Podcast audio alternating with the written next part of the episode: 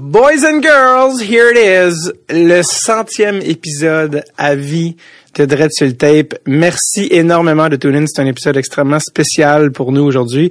Euh, J'avais beaucoup d'excitation en prévision de cet épisode et euh, mes attentes ont été euh, ont été comblées. J'ai eu vraiment beaucoup de plaisir euh, à l'avoir fait. Euh, on avait un concept, on a un concept spécial auquel on avait pensé pour marquer cet épisode-là. On voulait que ça soit unique et qu'on souligne l'occasion de d'une certaine manière et on et donc certains peut-être l'ont déjà évidemment vu dans le titre.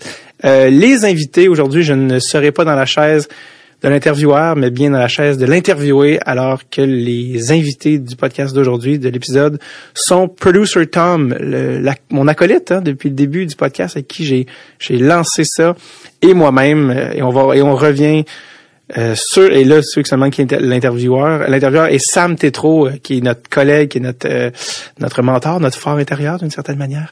Euh, Adresse Tape, qui est un humoriste de relève que certains connaissent, qui anime même une soirée à Sherbrooke, bref. Et lui, il nous aide beaucoup avec le booking, avec plein de choses, Adresse Tape. Et c'est lui qui se prête au jeu et qui, avec grande euh, avec grand plaisir puis grande discipline il s'est préparé pour pour l'entrevue. Tout ça puis by the way nous on savait rien d'avance hein. c'est pas moi qui ai organisé l'entrevue ou qui a dit pose ça. Ça c'est vraiment lui qui s'est préparé. Puis on est arrivé euh, vraiment là vierge en guillemets de euh, de savoir là les gens se font des, des jokes dans leur tête. Moi ça me dérange pas. Alors c'est ça. Donc c'est c'est ça qu'on fait pour la centième. C'est c'est vraiment très très cool. Et on revient. C'est une occasion de certains beaucoup nous l'avaient demandé à travers les années d'où ça part le podcast ça. Et le podcast euh, est né. En fait, même avant, comment l'idée a germé à travers les années, puis on repart vraiment de aussi notre rencontre à Tom et moi, puis notre passion commune pour le hockey, puis comment est né le podcast à travers ça, puis on, donne aussi, aussi beaucoup d'attention, puis vous l'aviez demandé à Producer Tom, c'est un peu lui pour moi le, le sujet principal euh, du, de l'épisode d'aujourd'hui, même si c'est le podcast, mais je veux dire, c'est une belle occasion de revenir sur le parcours quand même assez incroyable de Tom, qui est un euh, Thomas Sertech de son vrai nom. D'ailleurs, on fait des, des blagues au début, on fait des un référent à son nom Thomas, mais c'est pas Thomas en fait, son nom c'est vraiment Thomas. Mais les gens vont le voir en disant hey Thomas, hein, je suis vu qu'il est d'origine polonaise, je m'adapte. Puis Thomas, c'est vraiment pas polonais, c'est euh, plus euh, tchèque ou slovaque. Et lui, c'est plus comme Tomek en polonais. Bref, c'est pour ça que dès le début de l'épisode, il y a ça me fait un référent à ça que vous auriez pas compris si je vous avais pas euh, dit ça là, justement que c'est vraiment pas Thomas son nom. Bref, parenthèse fermée. Et donc euh, il est allé, il a joué, il a gagné un record de Patrick Roy dans le midget 3 il a joué à Princeton, une école carrément prestigieuse des États-Unis euh, à laquelle enseignait Einstein. Ça, ça, il a vraiment eu, une, une, vie assez remplie, une carrière de hockey aussi. Il a joué en, France, en Europe après. Il nous raconte tout ça. Et on, on, a même on a fait pratiquement deux heures et demie de podcast, puis il y a plein d'affaires qu'on n'a même pas traitées, tellement il y avait de choses à raconter. Peut-être qu'on va faire un jour un deuxième euh, une deuxième partie avec Producer Tom. Bref, vous l'aviez demandé souvent dans les sondages. Hey, est-ce que euh, Tom pourrait être euh, un invité un jour et c'était la parfaite occasion, le centième épisode, de le recevoir. D'ailleurs, parlant du sondage, on vous avait fait remplir, certains ont peut-être vu passer un sondage dans les derniers mois, alors qu'en prévision de cet épisode-là, on voulait rassembler toutes vos euh, toutes vos réponses, à savoir quels étaient les épisodes que vous avez le plus marqué de l'histoire de Dread Table. Ça a été divisé en plein de catégories, épisode le plus drôle, épisode le plus touchant, épisode meilleur épisode, tout ça. Et on a tout cumulé vos réponses. Et à la fin de l'épisode, Sam va révéler les gagnants des DST Awards, qu'on on les a appelés à la blague, les, les, les, les prix de Dread sur le Tape. Et euh, encore une fois, Tom et moi étions au courant de rien, on n'a rien euh, euh, géré de ça. C'est vraiment tout Sam qui a gardé les réponses et euh, gardé la surprise pour nous. Donc, dans le cadre du prochain culturel d'aujourd'hui, ben, c'était tout naturel, alors que le, le, le, spotlight est sur Tom, d'aller d'aller faire un tour sur Internet et de taper son nom, Thomas Serterche, d'aller voir son sa page Elite Prospects. Je pense que c'est un document euh, obligatoire à, avoir sous la main en même temps que vous allez suivre l'épisode. Vous l'auriez fait, je suis sûr, sans doute, parce qu'on va on va par, on parle de ses euh, de, son parcours. Donc c'est le fun d'aller voir ça et aussi euh, c'est pas plate de taper son nom dans Google et de taper sur image pour voir un jeune Thomas s'étirer à Princeton dans un warm-up comme goaler, sachant qu'il a regardé les buts que quelques rencontres dans son parcours. Mais ça, vous allez tout comprendre ça dans l'épisode.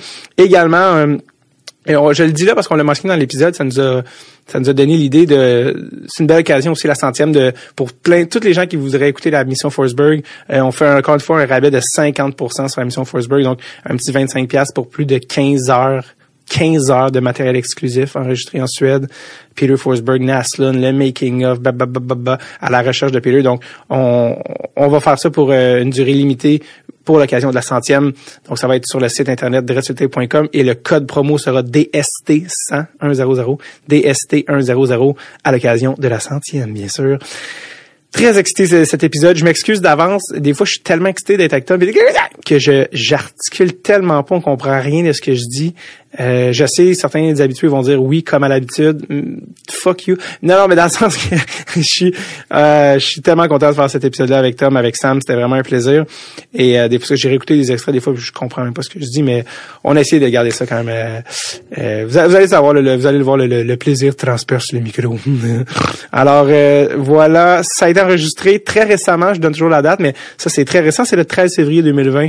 Euh, on a essayé de faire ça le plus proche possible de la date pour cumuler le plus de réponses dans le sondage. Et c'était tout juste avant que je quitte pour le Wisconsin voir Cole Caulfield, mais ça, je vais revenir une autre fois.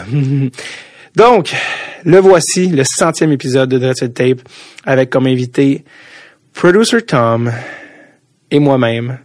Et c'est très weird de se présenter soi-même, mais c'est ça. Voici Sam Tetro à la barre de Dreadful Tape. Here we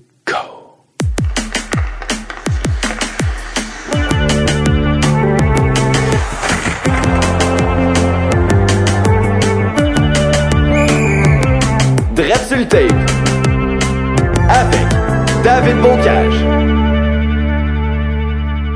Ben oui, euh, très content de vous recevoir, messieurs, à votre euh, propre podcast. C'est qui toi? C'est qui hey, coucou!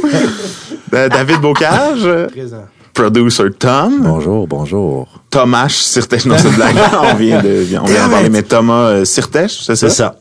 Producer Tom euh, pour, pour les ça, intimes. Pour ceux qui croient qu'il y a un nom. Puis en passant, les gens, je, veux qu'ils sachent, là, parce qu'ils ne voient pas, c'est pas un vrai humain, c'est un hologramme. C'est un hologramme. En fait, c'est un comédien. C'est, c'est une personne que David a inventée depuis les débuts du podcast. Il a joué dans un épisode de Ramdam il y a 9 ans, vous pouvez pas le replacer. c'est l'image de ses créanciers. Merci d'être là. Non, euh, très très content de vous recevoir pour ce centième épisode de Dread quand même. C'est c'est cool. C'est du chemin. Ah, c'est pas, euh, c'est genre que tu penses pas hein, quand tu commences un projet. Ben, je pense que si tu commences un projet en disant centième épisode, on va tout de suite le préparer. Je pense que c'est voué à l'échec là, de dire. Mais non. Non, mais le, le, temps a, passé très rapidement pour être honnête parce que de penser qu'on a commencé en 2016, qu'on est en 2020 et qu'au moment d'enregistrer, on achève la saison 4.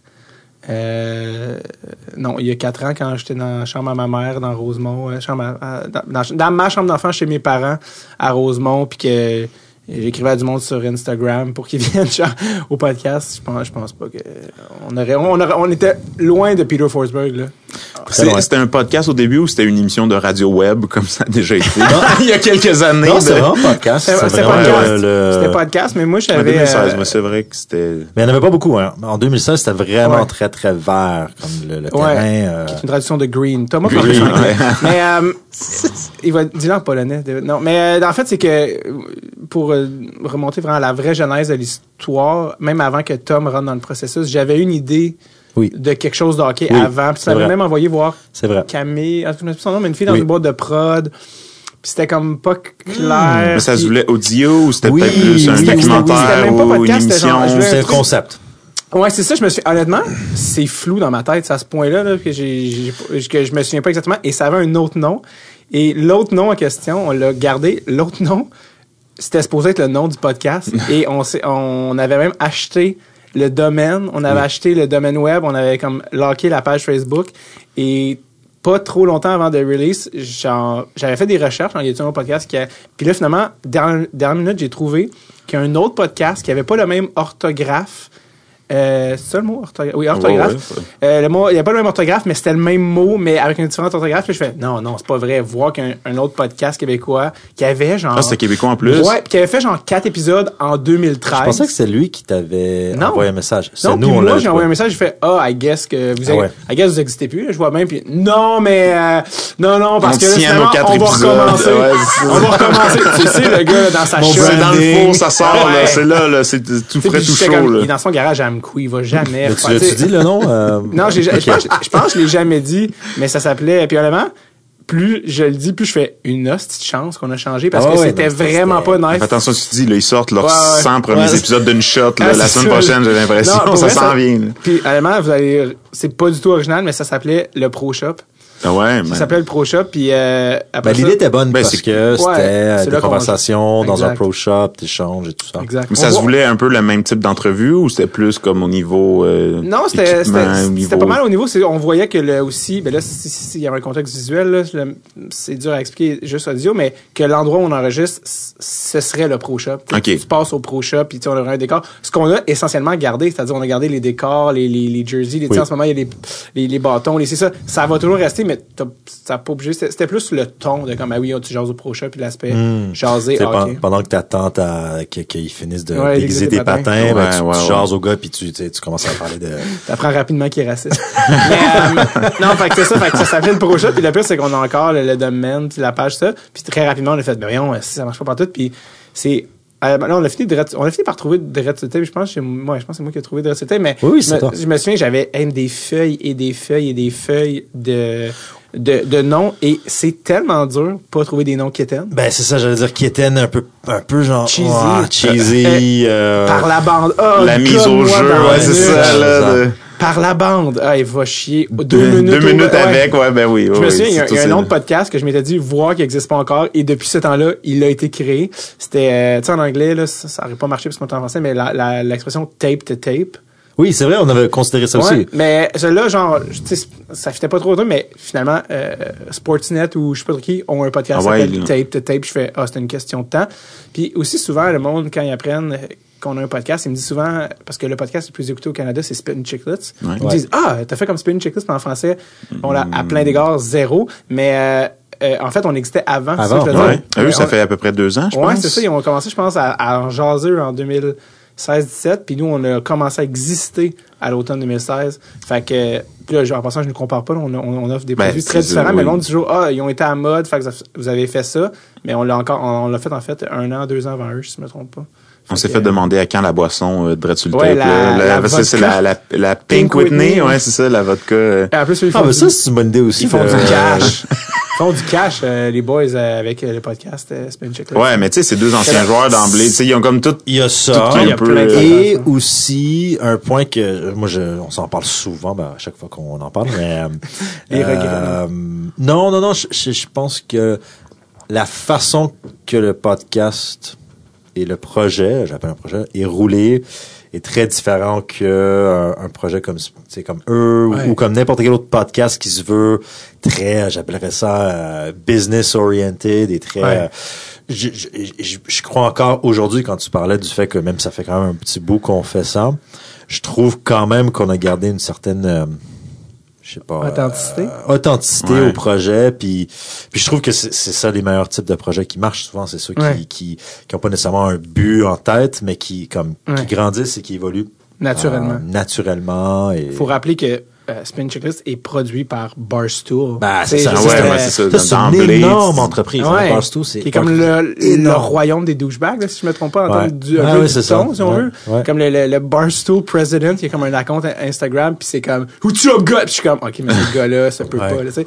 Mais c'est, ils, ont, ils ont fait une saison, puis Budweiser sont, sont partis avec eux. Ils ont voulu un, un VR. Vous faites le tour du Canada, vous arrêtez dans chaque ville. Ben, eux, ils appellent Steven Stamkos, il est là dans Ben deux oui, minutes. Mais- nous, c'est un peu plus long que ça. Il faut aussi comprendre 10, 15, que là, mais... dans ce genre d'émission-là, dans ce genre de podcast-là, en fait, je suis sûr, certains, certains qui ont construit le podcast en se disant, probablement, qu'est-ce qui m'apporterait un- une signature de Bu- Budweiser? C'est quoi le ton? Ouais.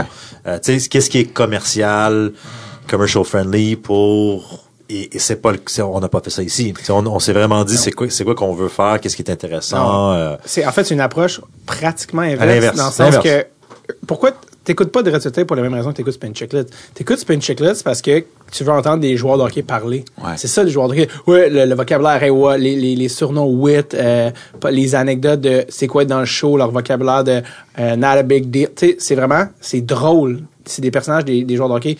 Nous, notre point de vue, c'est pas des anciens joueurs qui parlent aux boys du show. Nous, c'est le, show que nous, comme fans, on voulait entendre, qu'on a créé. Puis moi, je suis humoriste dans la vie, puis je suis comme...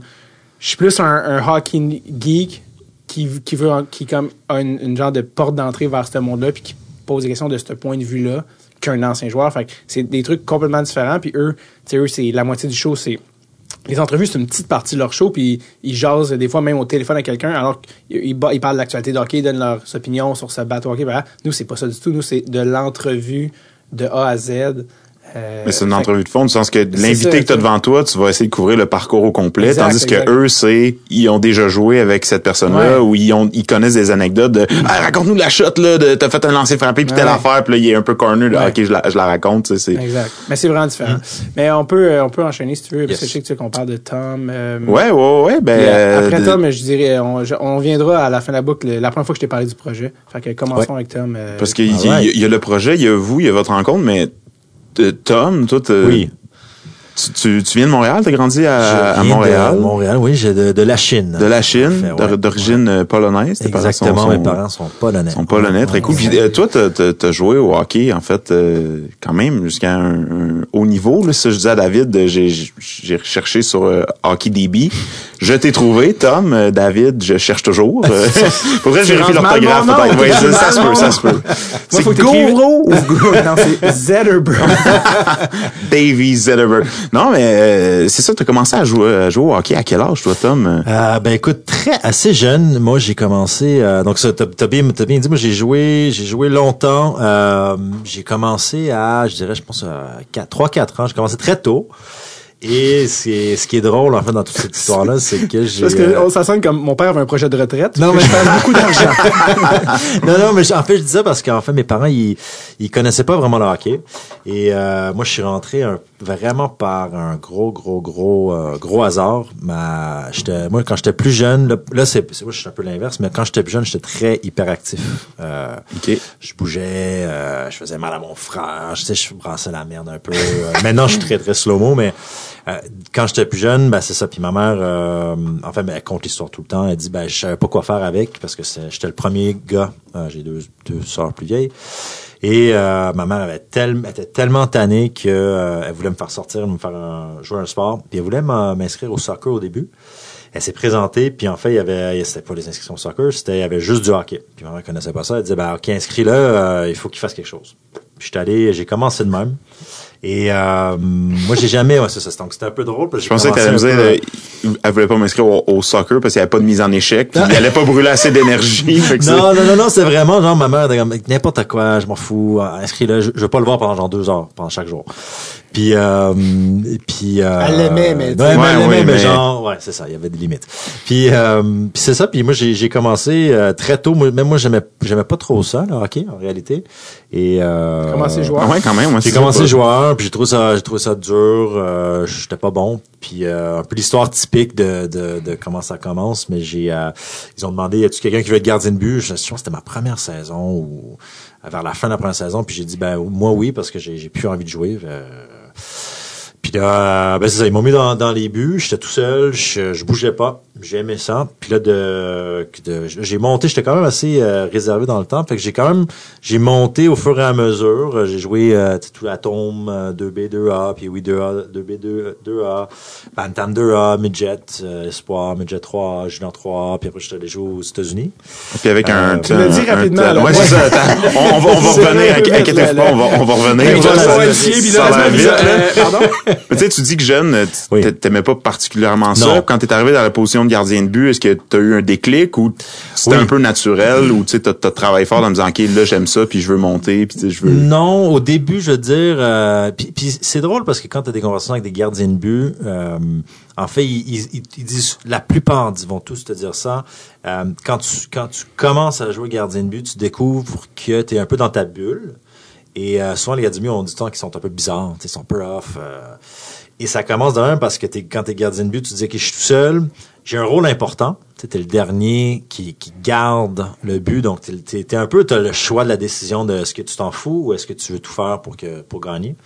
Donc t'as, t'as un gros impact et en même temps t'es laissé très tout seul. Tu t'es, tu- laissé dans ton coin, euh, tu fais tes, tes propres affaires.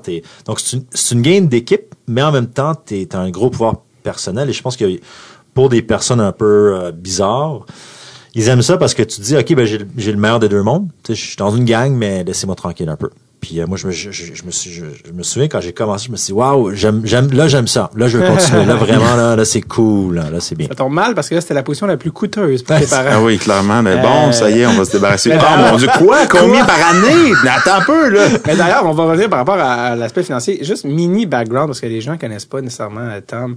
Euh, tu sais, on le voit euh, d'origine polonaise, mais en fait, lui, il est vraiment... Lui, est né au, au Canada, son frère aussi, mais ses deux sœurs sont en Pologne. Lui, il est, il est vraiment là, euh, première génération et demie, là. Tu ce que je veux dire, de- de- d'émigrants, parce que... Euh, Ah oui, ils son sont arrivés avec deux enfants, c'est ça? Oh oui, mais Tes, on- tes deux sœurs. ton père, parce que c'est une histoire que moi j'adore puis que je te compte beaucoup plus que Thomas. Mais tu sais, son père est parti euh, avant que le mur tombe. Ouais, bon, Euh, c'est ça, dans, le- dans- dans le- dans les ça moments, commençait à ça chier. commençait à chier, ouais. Il a commencé à chier, mais plusieurs fois, il a essayé de sortir du pays, euh, puis ça n'a pas marché. Puis là, finalement, il avait réussi en mentant, en disant qu'il allait voir son frère, parce que son frère était à la chaîne. C'est ça la raison qu'il était à la chaîne, c'est que son frère était, était là. Ouais. Euh, je vais aller voir mon frère, évidemment, ruse pour ne pas revenir dans la misère.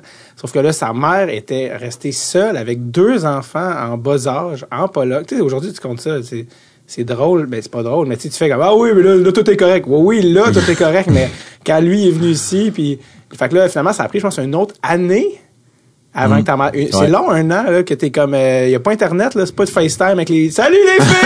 Regardez la Comment ça neige! va? Je suis là, oui. Ah, vous allez voir, c'est ici! On t'en va de vous peinturer une chambre. On peut boire, on peut boire du Ouais, Coca-Cola jusqu'à ce qu'on soit malade, c'est fou!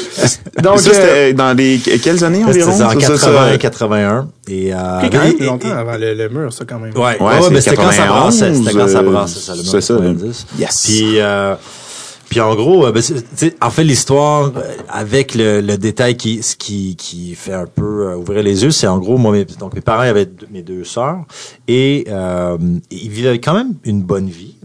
Étaient, ils étaient à l'aise et tout. Qu'est-ce qu'il faisait ton père, ben, mon père était mé- mécanicien dans le En temps en Pologne aussi, mais, c'était comme bien, euh, tu étais comme bien euh, rémunéré, et ouais. tout.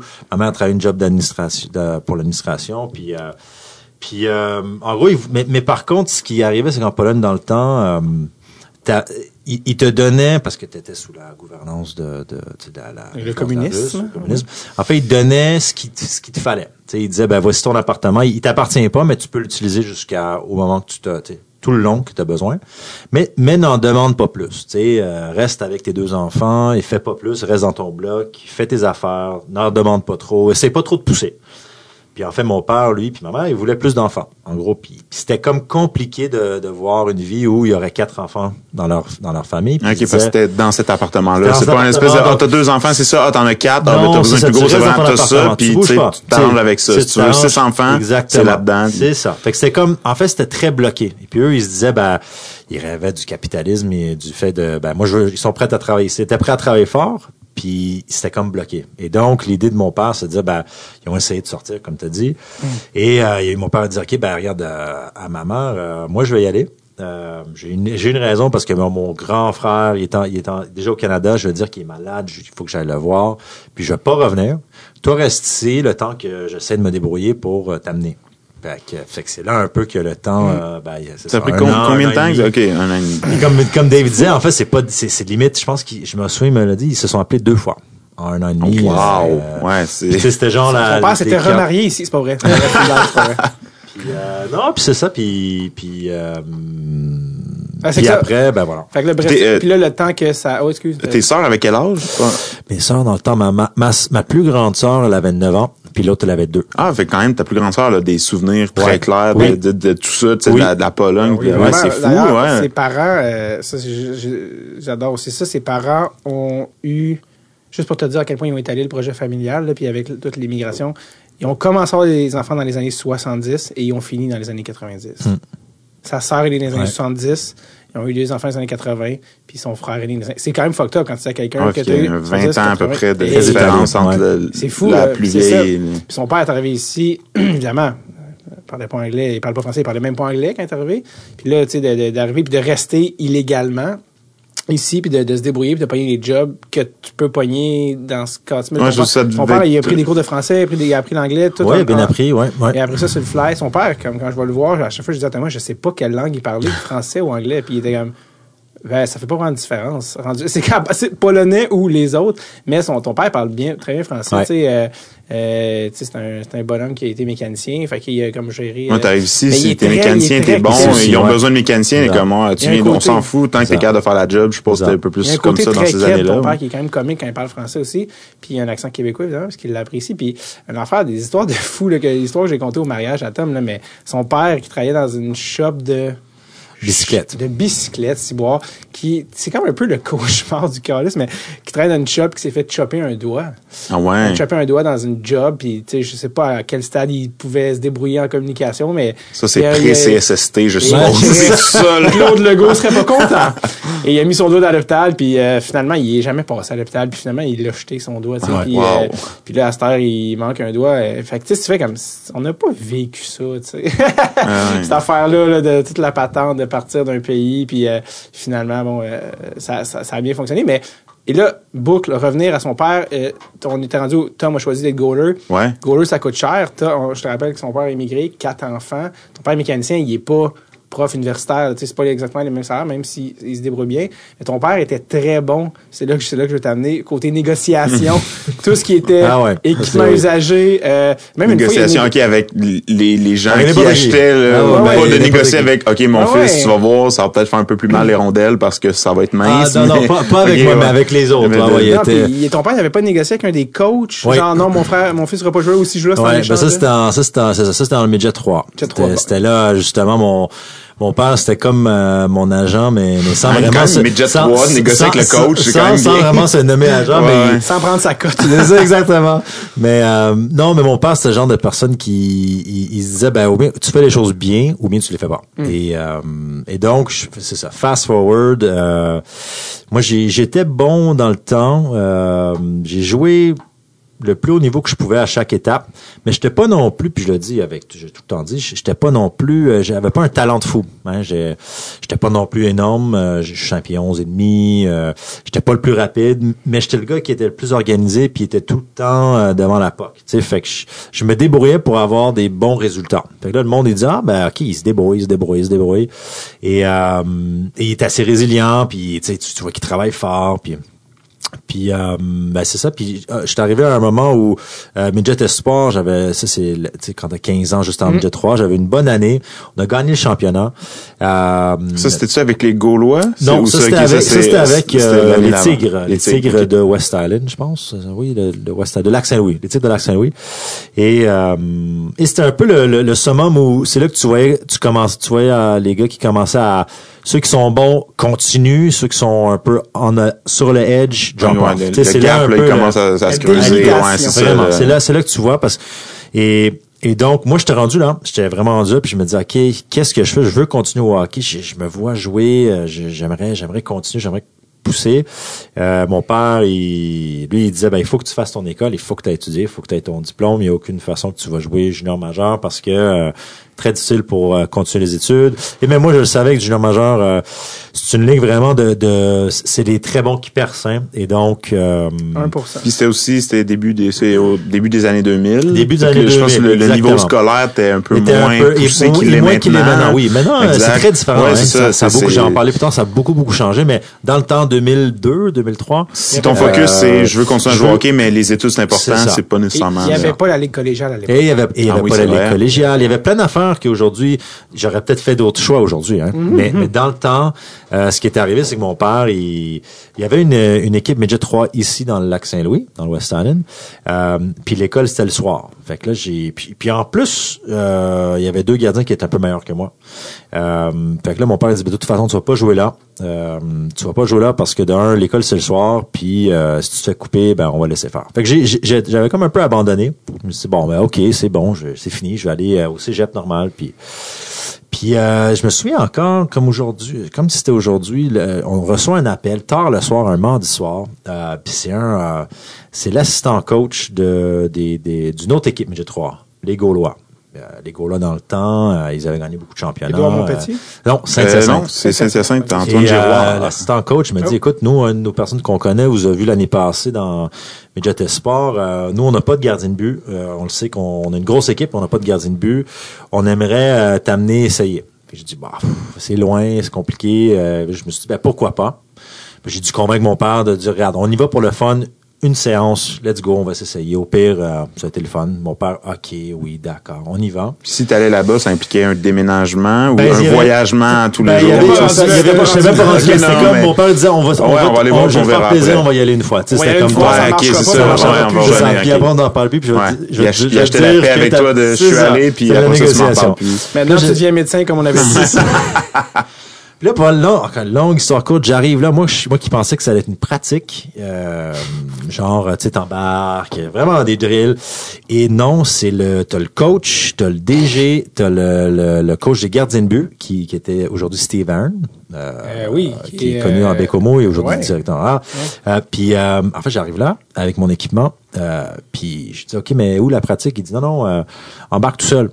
C'est, on va juste faire une, euh, je vais juste faire des drills pendant une heure avec toi tout seul. OK. C'est un combine, mais juste toi. C'est ça, juste moi. Puis là, les coachs qui étaient assis, puis là, mon père a dit, OK, cool, mais c'est nice, tu sais, il est tout seul. Moi, moi, j'étais stressé, je me disais, mais qu'est-ce qui se passe?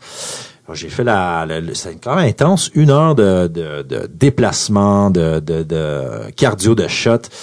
Puis je me suis, puis, puis après l'heure, c'était après l'heure, on a fini. Puis le coach, euh, Mario Pouliot aussi, que, que t'as, t'as Oui. pas reçu Ah Mario ouais. Pouliot, t'as reçu son fils. Je crois qu'on l'a presque reçu. On l'a presque Ah oui, reçu. oui, c'est vrai. Euh, je me souviens de Mario Pouliot avec euh, Monsieur Sans Façon, le DG dans le temps, puis euh, Steve Aaron. Euh, après la rencontre, on dit, bah, OK, ben, nous, on aimerait te, te- on aimerait t'amener, on aimerait t'amener. On, est, on, on t'a trouvé très bon, puis on aimerait t'avoir euh, chez nous.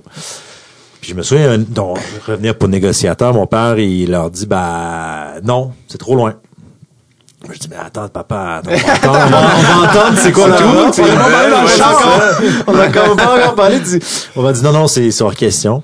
Euh, eux, eux autres sont un peu surpris parce qu'ils ils, ont- ils savent qu'ils ont une grosse équipe. De l'équipe cette année, au- Ouais, Chris Le Temps, ouais, on avait genre six, six joueurs de la Ligue nationale qui jouaient dans... Et eux, ils étaient comme surpris, ils disaient, mais pourquoi vous refusez sur le coup? Ils m'ont dit, oui, non, il n'y a aucune façon, euh, parce que moi, mon enfant, il faut qu'il aille à l'école euh, la journée, puis c'est trop loin. Moi, je vais pas, moi, je vais pas l'amener. Fait que... euh, fait que là, c'était rendu une situation où que là, eux, ils disaient, bah, y a-t-il une solution? Il y a un cégep ici. Et puis là, mon père dit non, ça va coûter trop cher, c'est trop compliqué, on s'en va, amène tes affaires. tu sais, genre, le- tirer la plug. Ben oui. euh, T'as-tu vu, il manque un doigt au monsieur?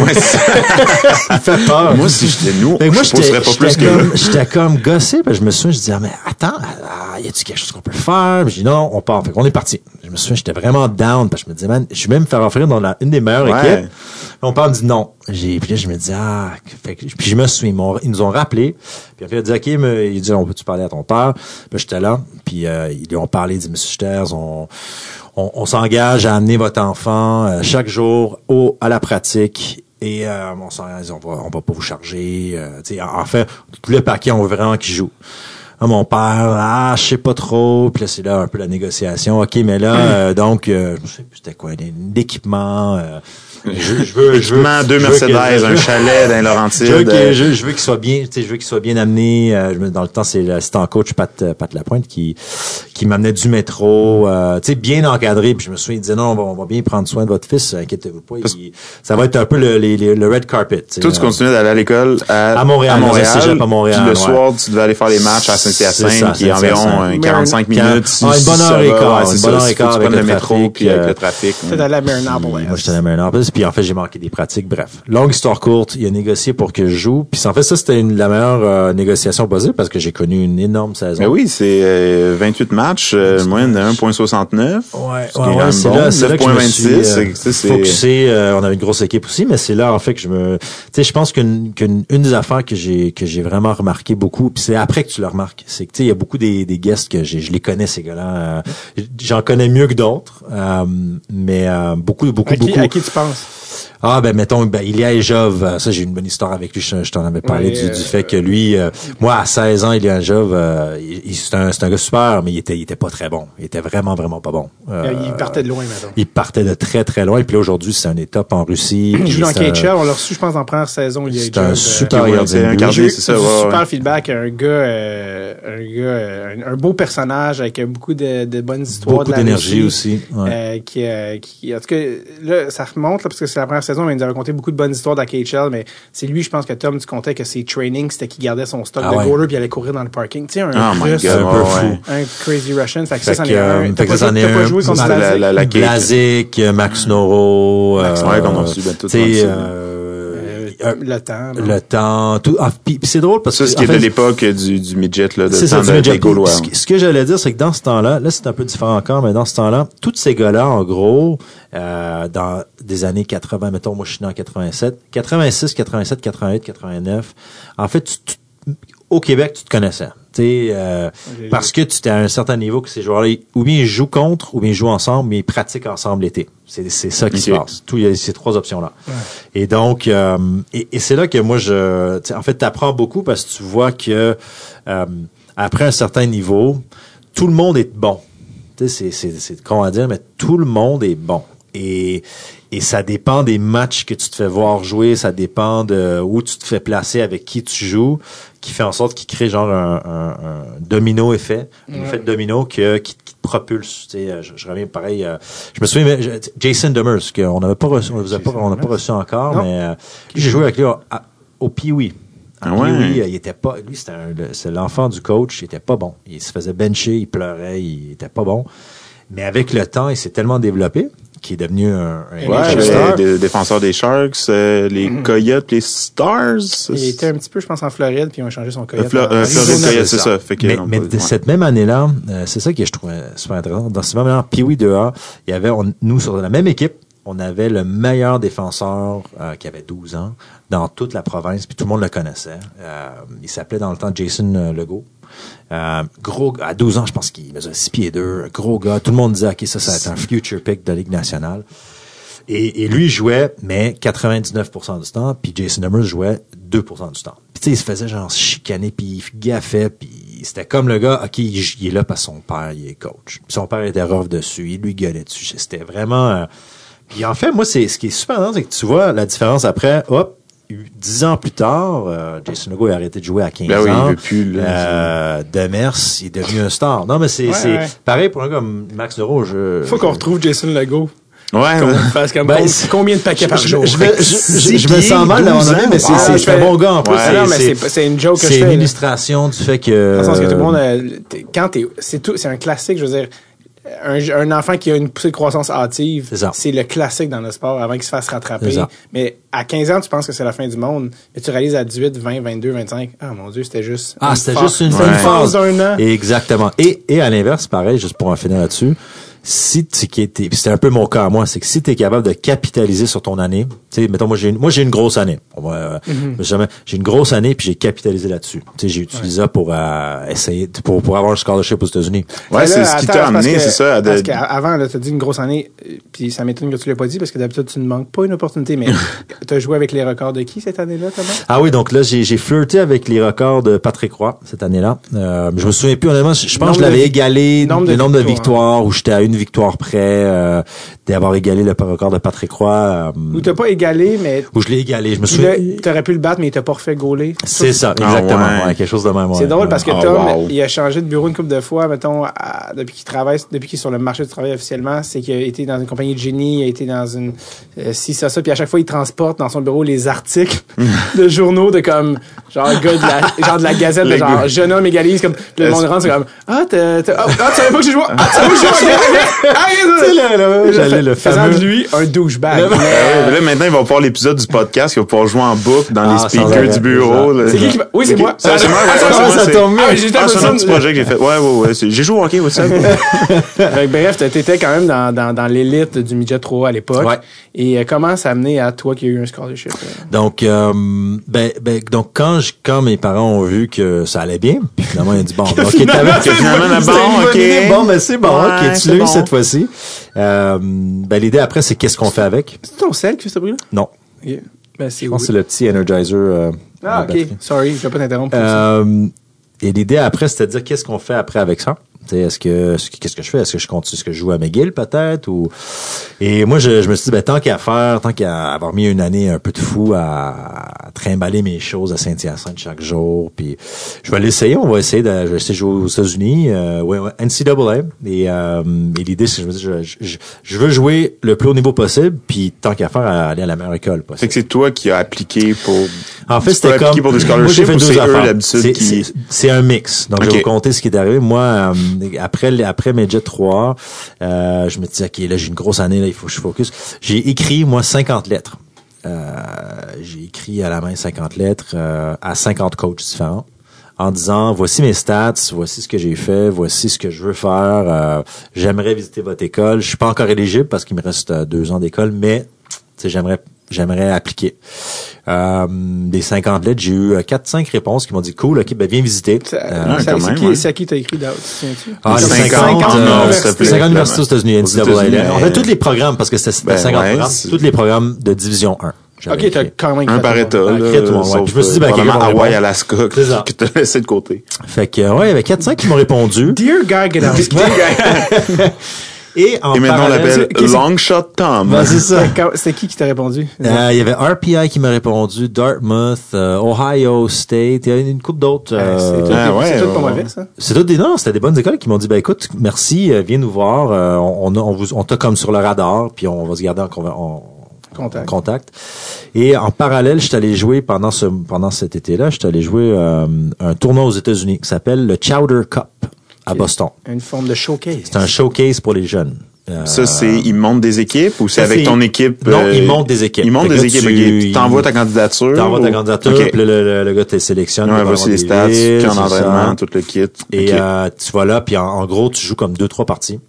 Et euh, ces parties-là, tu as tous les coachs, Ouais. les recruteurs qui checkent. Et, euh, et c'est, c'est- on on avait une ah, mauvaise équipe, mais euh, c'était la première partie que je jouais un vendredi, puis j'avais joué une énorme game. Encore une fois, c'est toute une question de Timing! Ouais, ben timing. oui. J'avais joué une grosse game. J'a- je pense que j'avais reçu 60 shots, puis on a perdu genre 2-1, mais, mais j'avais vraiment, j'étais sorti là, puis je me suis dit, ok, je me suis donné. Puis s'il y a quelqu'un qui m'a vu, ça va être... euh, Dans des questions limite à 30 shots, il fait juste des jeux ben, blancs, ça. goaler-là. là. C'est ça. Puis euh, ben ce match-là, ça a tombé. C'était justement le, le head coach de, de Princeton était était là. Où est-ce que fini par avoir ton scholarship? que j'ai eu mon qui est scholarship. pas mauvais comme université. Non, non, pas du euh, tout. Pas du tout. par- Euh, autres, ouais, vraiment Guy, Guy Godowski. Guy Godowski, Ah ouais, ouais, qui est aujourd'hui coach euh, au Penn State. euh, State. je, je m'en vais en fin de semaine au Wisconsin. Oui, puis c'est ça, il joue contre. Oui, Ouais. ouais, sur Internet. Tu vas voir, il est si tu particulier. veux. Bon, ouais, euh, on en parlera plus tard. Euh, mais quand je checkais sur euh, le roster, genre, je checkais le roster du Penn State, puis tout ça, ça marque coach Guy Godowski. Je fais, ben, non, Guy Godowski est rendu là.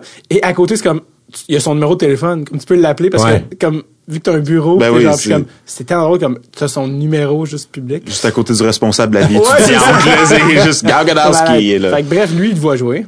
Il me voit jouer, puis en gros, euh, il parle à mes parents parce qu'il va chercher mes parents. Il était, il était tu sais, puis pour le coup, euh, Guy était, était un énorme communicateur. Il était aussi très, très euh, charmant, puis tu, il était une personne, en fait, très, euh, quand tu le vois, tu te dis impressionnante. C'est une personne impressionnante. Puis il est allé chercher mes parents, ils ont parlé à mes parents, ils ont dit, OK, il faut que votre fils vienne jouer chez nous. Euh, puis là, ils ont convaincu mes parents. Puis mes parents ont dit, bah oui, OK, c'est la meilleure université, euh, cool, là, il faut que tu ailles là.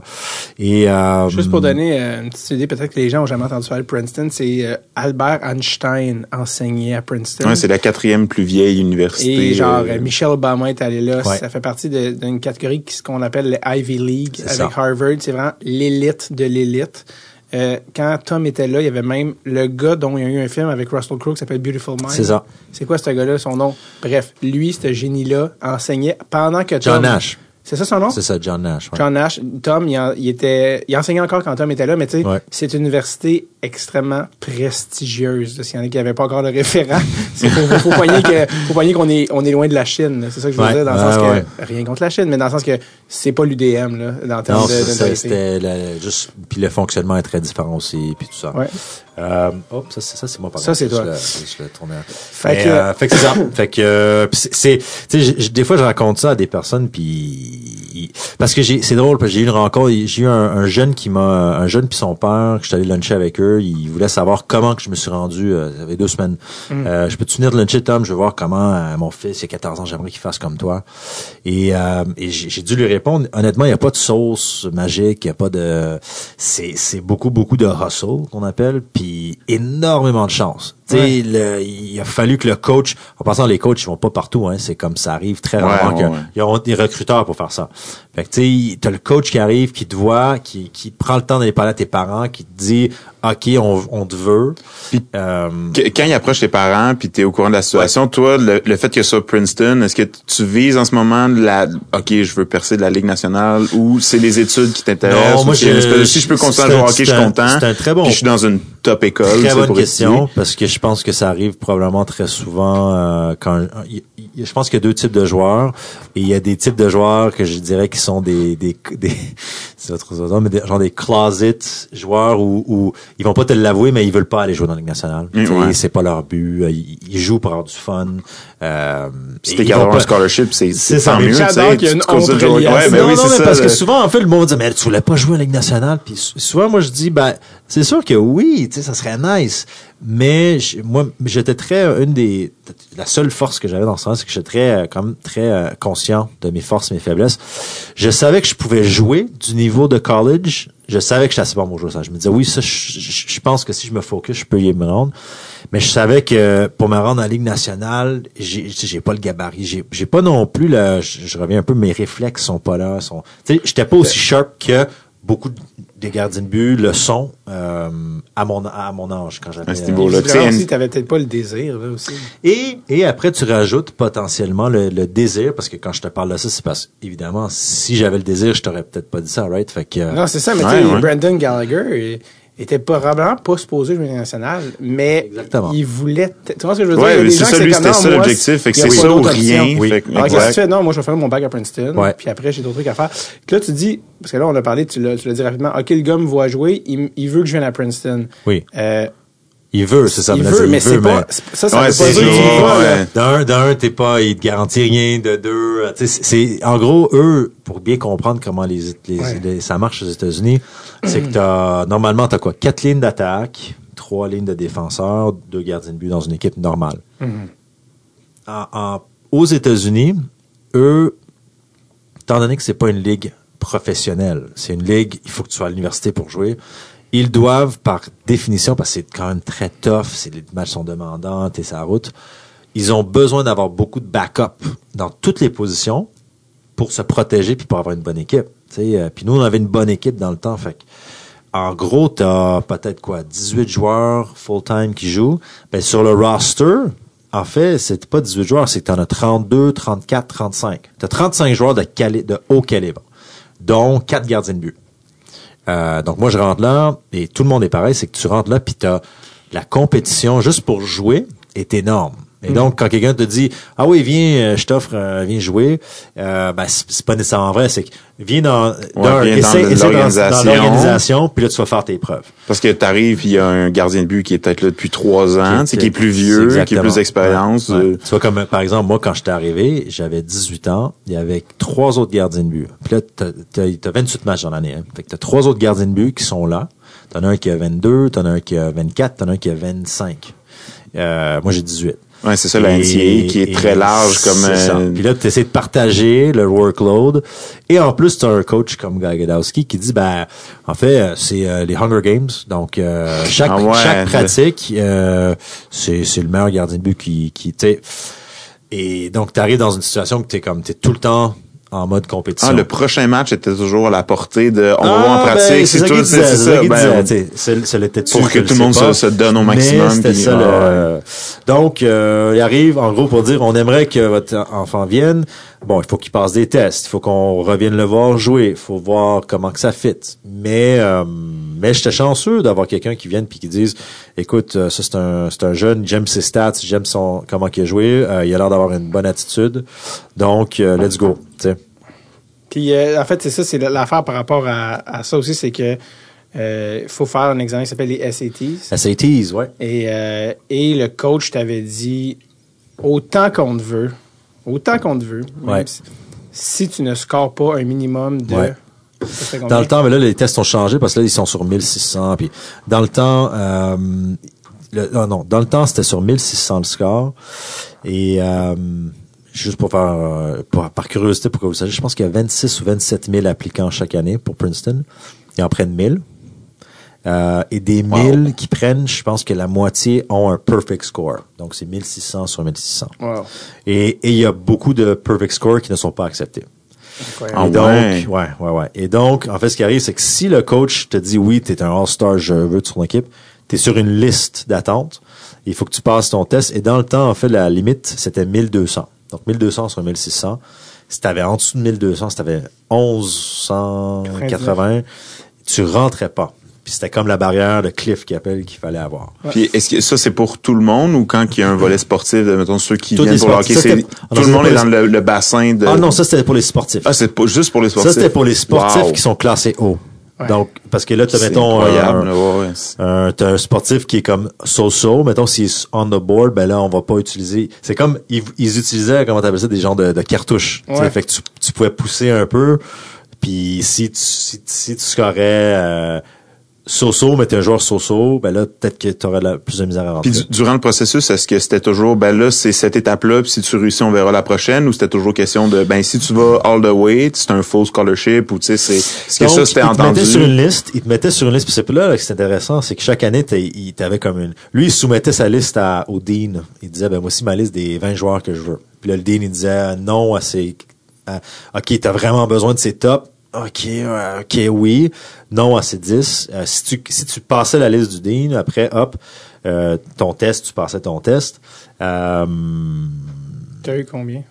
moi j'ai eu moi j'ai moi j'ai eu euh, 1000 je, veux pas dire des bêtises mais je pense que j'ai eu 1300 donc j'ai j'ai- juste un peu au-dessus mais pas non plus c'était pas super bon hein, c'était pas euh, c'était pas T'as pas étudié genre des mois pour ça? euh, des, des Tu dis mois pas oui, pas bon, tu c'était- parles à quelqu'un qui aurait eu 10 probablement, puis ça c'est c'est très difficile en passant la CT. C'est très, très difficile. Euh, beaucoup, beaucoup de préparation. C'est du rapid fire. Euh, donc, tu sais, il faut vraiment le vouloir. Euh, pour- en tout cas, pour répondre à ta question par rapport à euh, le processus. Euh, une fois que tu passes tout ça, euh, les Ivy League, comme tu sais, Dave, Hmm. euh, ne donnent pas de scholarship de hockey. Ça, c'est une affaire qui est aussi une, une, con- une conception. attention, portez attention, Thomas va jouer sur les mots. Écoutez. Oui, c'est c'est super marrant parce que les, les grosses universités qui sont des state schools, donc euh, le Wisconsin, euh, Penn State, tout ça, vont donner des, scholarships reliés au hockey. Donc, ils vont t'en donner une, dire, OK, toi, tu es ici, on te paye pour le hockey. Les Ivy League, Harvard, euh, Yale, Princeton ne donnent pas de scholarship relié au hockey.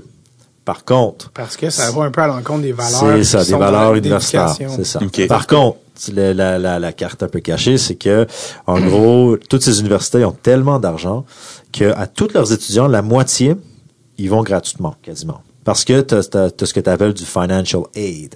Et le financial aid, c'est si euh, tes parents sont sur Wall Street, ben, tu vas payer.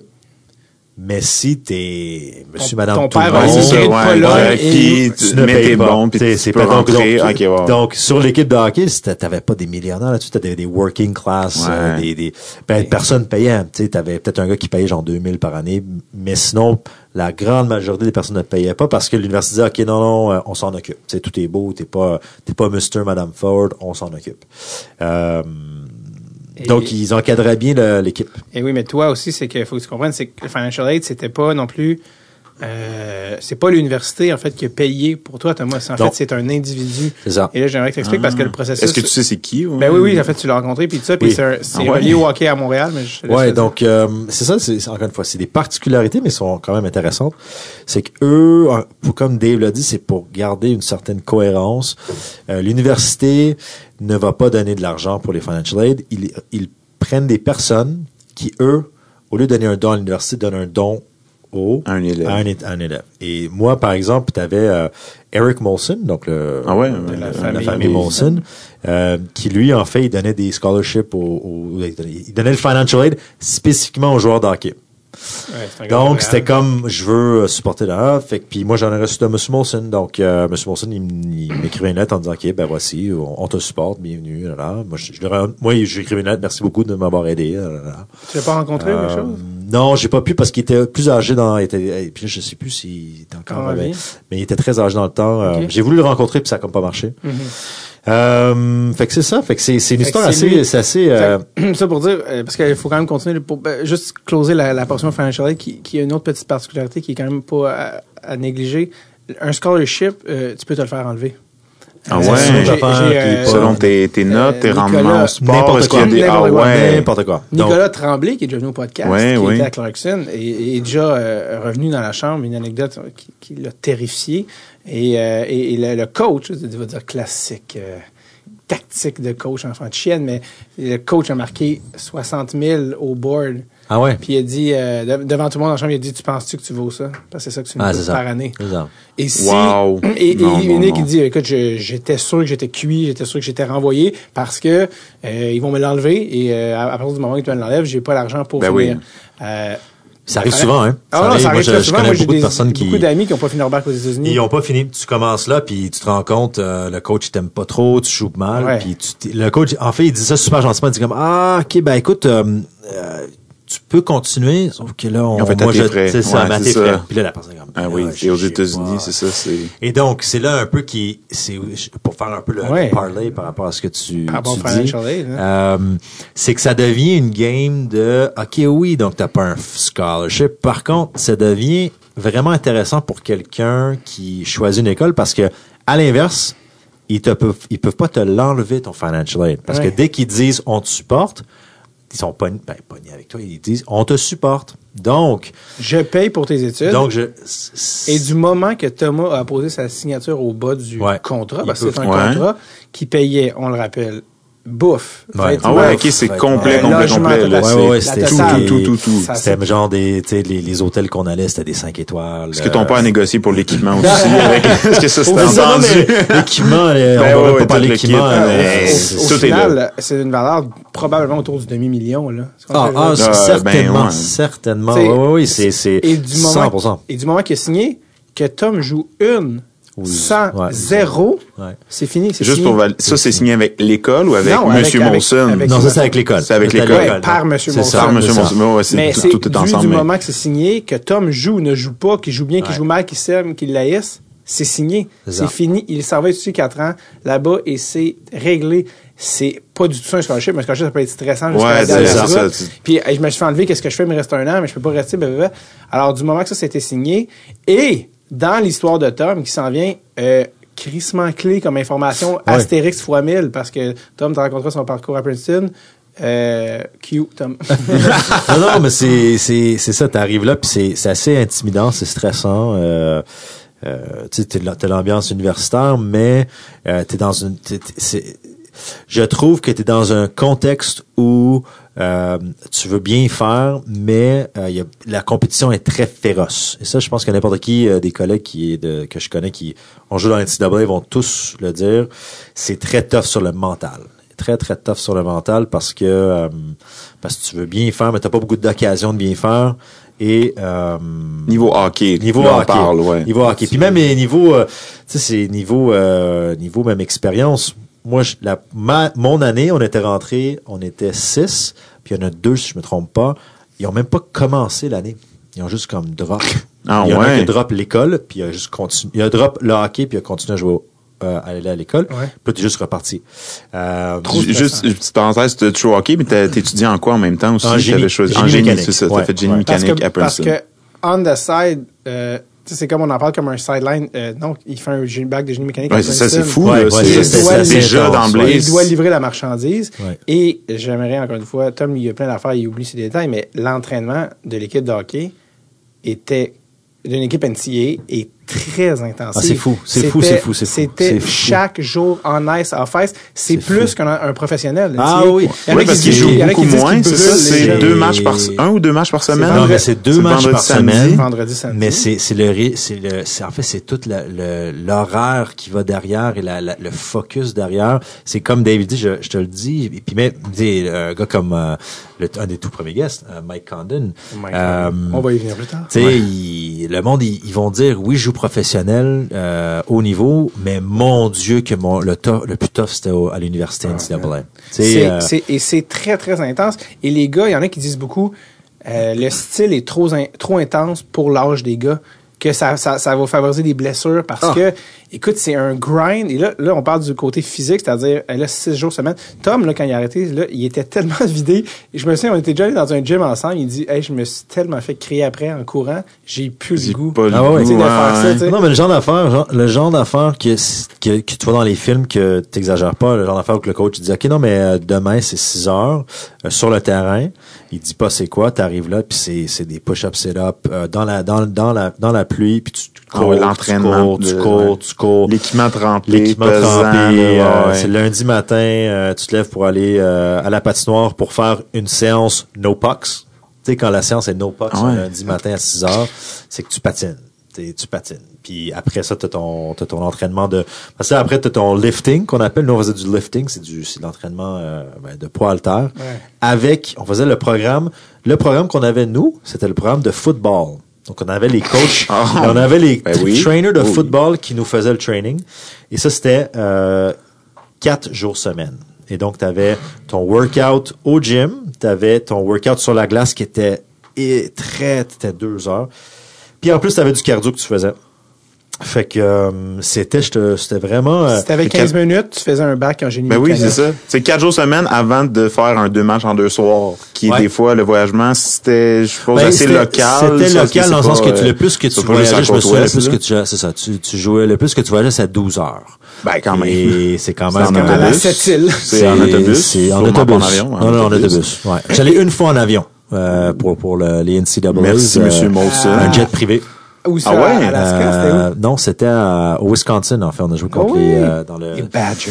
les Badgers. Et euh, je me souviens, ça c'était cool. On avait un, c'était le, le jet des Hurricanes de la Caroline. No. Et la, la présidente de, du- de l'université, elle était venue avec nous parce que c'était comme un big deal. Ouais.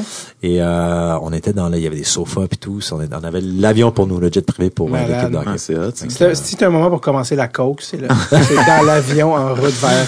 Euh, Dans l'avion des Hurricanes. des. Et euh, le, le, le style de jeu de l'NCA, pour ceux qui n'ont pas vu, c'est très, très, très demandant. C'est extrêmement physique. Des gros bonhommes. Ben, on parle de ça de, les de de gars jeu sont- 18 et- à 25, là. Fait ouais, mais c'est ça. Fait qu'en Le système de jeu est très différent. Les systèmes de jeu sont très hermétiques, c'est très go, go, go, go. Exactement. C'est très agressif. Oui. Les gars frappent parce qu'ils ont deux Oui. games semaine, ils se défoncent les vendredis samedi. Ouais. Moi, j'ai été voir des games l'année passée, le cœur me serrait Oui. des fois. Clau! Oh, il est Ah, mort. Je pense qu'il est mort. ouais, ouais, vraiment. Et- tu le décris très bien. Tu le décris très bien. Et c'est très agressif. Les, les buts sont majoritairement scorés sur les power Sur des power play, puis tout le monde est devant le filet. Ouais. Écoute, je te dis, c'est vraiment une ligue assez particulière. Les systèmes de jeu, moi, j'ai, Nick Tremblay me disait, je suis arrivé dans la ligue américaine, j'ai reçu une tac, tac, tac, je l'ai tué sa base. C'est ça, Je oui. me suis reviré. Oui. Pas un chat à des milles à la ronde. Non, non, non. Ça va, mon gars, ouais, c'est ça, en train de faire une attaque de panique. le gars, il était pas en train de me presser. Ah non, t'es plus dans NCA, là, ici, le monde, c'est des pros. Tu sais, Ah, ils sont Par rapport à cette histoire-là, je t'avais-tu compté un de nos trainings qu'on faisait une fois par semaine? C'est Ouais. de là, mettons, c'est de là que les gars, on, on se- ils sont sur Edge. Un, un des, des, des- dans la pratique, une des choses qu'on faisait, que le coach faisait, c'est qu'il y avait deux lignes de gars, pas de, pas, euh, pas de, pas de bâton. Deux lignes de gars qui se faisaient face dans- au, bord de la bande sur la ligne rouge. C'est épais. Il envoyait deux pucks sur la bande, puis t'avais quatre gars. Il, il en fait le, le drill, c'était tu fonces contre la bande et il faut que tu euh, gardes euh, la rondelle avec tes patins euh, sans, te, sans te faire tomber. Donc, en fait, en gros, c'était comme un rumble match. Le gars envoyait la puck doucement, puis là, c'était comme go. Puis là, t'avais Kevin Westgarth, 6 pieds 4, 250 livres, contre euh, quelqu'un d'autre. Euh, foncé, pow! Ça se frappait, puis là, en gros, c'était jusqu'au moment du, du sifflet. Fait que, tu sais, c'est, en fait, c'est que parce C'est il, il force ce, ce edge. T'arrives là, puis t'es comme, il faut, il faut que je le fasse, sinon... Je euh, pense que ça arrivera pas en ça- match, ça ouais. va arriver en match. Ils vont être quatre surtout dans le coin. Ouais, là, tu- vraiment. ok, euh, mon Dieu. Et on parlait du financial aid, justement, que- qui est euh, bon, euh, qui, qui, qui est assuré pour Tom. Bon, on va accélérer un peu pour euh, tu Oui, hein, mais flash, forward, euh, Tom, en, euh, si vous allez sur Elite Prospect, vous allez faire, ben voyons, Tom, t'as joué 4 ans, t'as, commencé 6 games. Ouais. Qu'est-ce qui s'est passé, Thomas? Ah ben écoute, en gros, euh, je- c'est c'est un peu pour faire le, le, le, le survol rapide. Euh, au, au, au NCAA, comme comme plusieurs autres vont dire, t'as souvent une ou deux, t'as pas deux chances, t'as une chance. Et euh, si tu fais bien pour ta première chance, t'as une deuxième chance, puis t'as une troisième chance, puis mais si tu fais si tu fais pas bien dans ta première chance, t'as t'as plus de deuxième chance. Et euh, moi, ma première année, je suis arrivé là, j'ai joué euh, deux matchs. Euh, ils sont, sont pas, ils ont pas mal été. J'ai perdu. Donc après, le coach a dit qu'il était pas encore prêt, on va attendre. Là, ta deuxième année, c'est ta grosse année. Euh, joué un autre premier match, ma deuxième année, euh, c'était correct. Euh, mais là, c'était comme le coach m'a dit, il faut vraiment que tu, si tu, toi, tu vas-tu jouer ou non. Puis euh, j'avais un, un- mon deuxième match, c'est le fameux match que Dave il, il rit tout le temps. J'avais amené toute ma famille. C'était euh, à Saint-Laurent. c'était à qui est, Saint-Laurent. euh, pas très loin, deux heures et demie de tour de Montréal à peu deux près. heures et demie d'auto de Dans Montréal. l'État de New York. Et là, Thomas startait la game. Je start la game. Puis, puis tu sais, c'était ma deuxième année. Donc là, j'avais un peu le terrain devant moi pour, pour claim. Tu sais, on- tu claims le filet, puis c'est toi qui le starter. C'était comme un peu planifié. OK, go. Euh, écoute, on commence. Euh, Puck drop. Puck drops euh, Dès le début de la game. dès le début de la game. Euh, paf, il y a, y a un dump-in. Euh, Dans ta zone. dans ma zone. J'essaie d'aller la chercher, j'essaie d'aller chercher le, le puck derrière le filet. Hops, par contre, oui, ricochet. La puck tombe, euh, ben, ça fait comme, comment dire, euh, Un mauvais Ah, ball. un mauvais bond, la on retombe devant. Moi, je suis pogné derrière le filet. Le gars de Lawrence, Saint Lawrence arrive, puff, open net. Comme ça Euh, arrive des fois à Carey Price. Ben oui, oui, Comme ça arrive, c'est pas. Ça, c'est le premier but. Là, t'arrives, t'es quand même. Hey, Ok. boy. Ok. Ça part. OK, OK, OK. Ça part raide. C'est là, c'est stressant. Euh, deuxième puck drop. Euh, clac, clac, clac. euh, zone, zone neutre. Euh, gars arrive. Et, énorme shot. Il arrive, slap shot, euh, top cheddar. Dans, dans, dans le top du filet, un esti shot où tu arrives et tu dis, j'aurais, j'aurais pas pu rien faire. Mais le problème, c'est que tu as laissé deux buts en deux shots.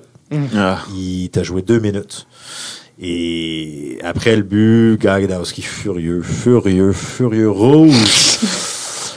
T'appelles sur le banc. Moi qui sais pas trop ce qui se passe, je suis comme, oh my god, j'arrive sur le banc, il me regarde. Puis en gros, il, il- il me chuchote, il dit, OK, là, c'est fini, là, là, it's done. C'est genre, c'est- fini. OK. Moi, je me disais, OK, c'est fini. Non, non, c'est fini. C'est comme, bon, là, on tire la plug. Puis, euh, Genre plus sur toi en général. Ah, c'était pas mal ça, ouais, là. ouais. C'était pas mal ça. Ah, attends, là. mais attends, il y a un détail que tu n'as pas mentionné. The stick in the board.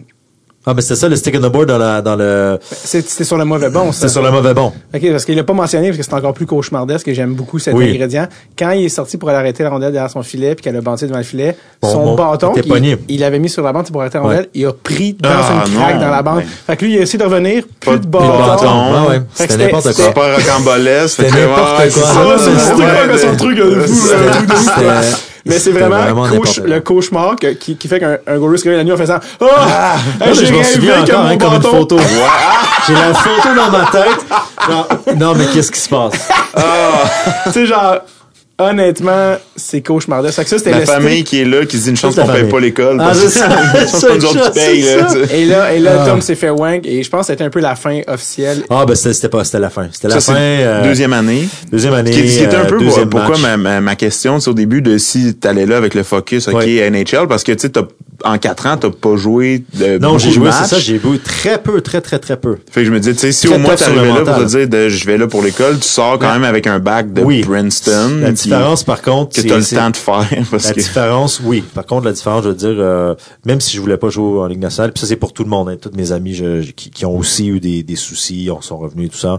Même si tu veux pas jouer en Ligue nationale, l'ego, Ouais. ça fait mal. fier Ça fait mal.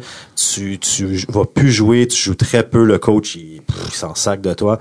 C'est très mentalement, c'est la pire chose que tu peux faire. Je préfère euh, n'importe quoi mentalement te, te mettre de côté puis dire non mais c'est bon kid euh, c'est fini genre c'est fini c'est n'importe quoi que tu fais c'est fini. Est-ce que c'est quelque chose que tu commences à process pendant les quatre ans ou c'est quelque chose qui t'habite durant tout, tout ton parcours à Princeton, c'est de Ah, j'aimerais mais ça jouer m'a plus, habité, je- tu sais, euh, ça m'a habité Ça euh, pendant Ah 10 ouais, c'est ça, Non, mais non, mais j'ai encore des ça va tu Ouais. paraître tu vas tu vas tu sais, c'est intense mais j'ai Ben encore non, de temps en temps des rêves. C'est J'ai une intensité, des rêves le, où, le euh, sport, tu sais, dès que tu montes de niveau, là, qui est même pas le, le top niveau, c'est une intensité que je pense, moi, j'ai pas joué de sport de, de compétition, puis ça doit être épouvantable. Ben, pas épouvantable, mais tu sais, de, c'est quelque chose qui t'habite, faut que t'apprennes, euh, la, tu sais, la psychologie, c'est le, le plus important, puis c'est, ben oui, Et, puis- tu sais, c'est comme la tune de, de YouTube. And you can't get out of it. Mais Ben- t'as dit que j'ai encore des rêves, t'as dit? Ben, de temps en temps, j'ai encore des rêves, j'ai encore des petits cauchemars euh, de, Ah, de, de, de, ce, de, ce, de, cette- de ce scénario-là.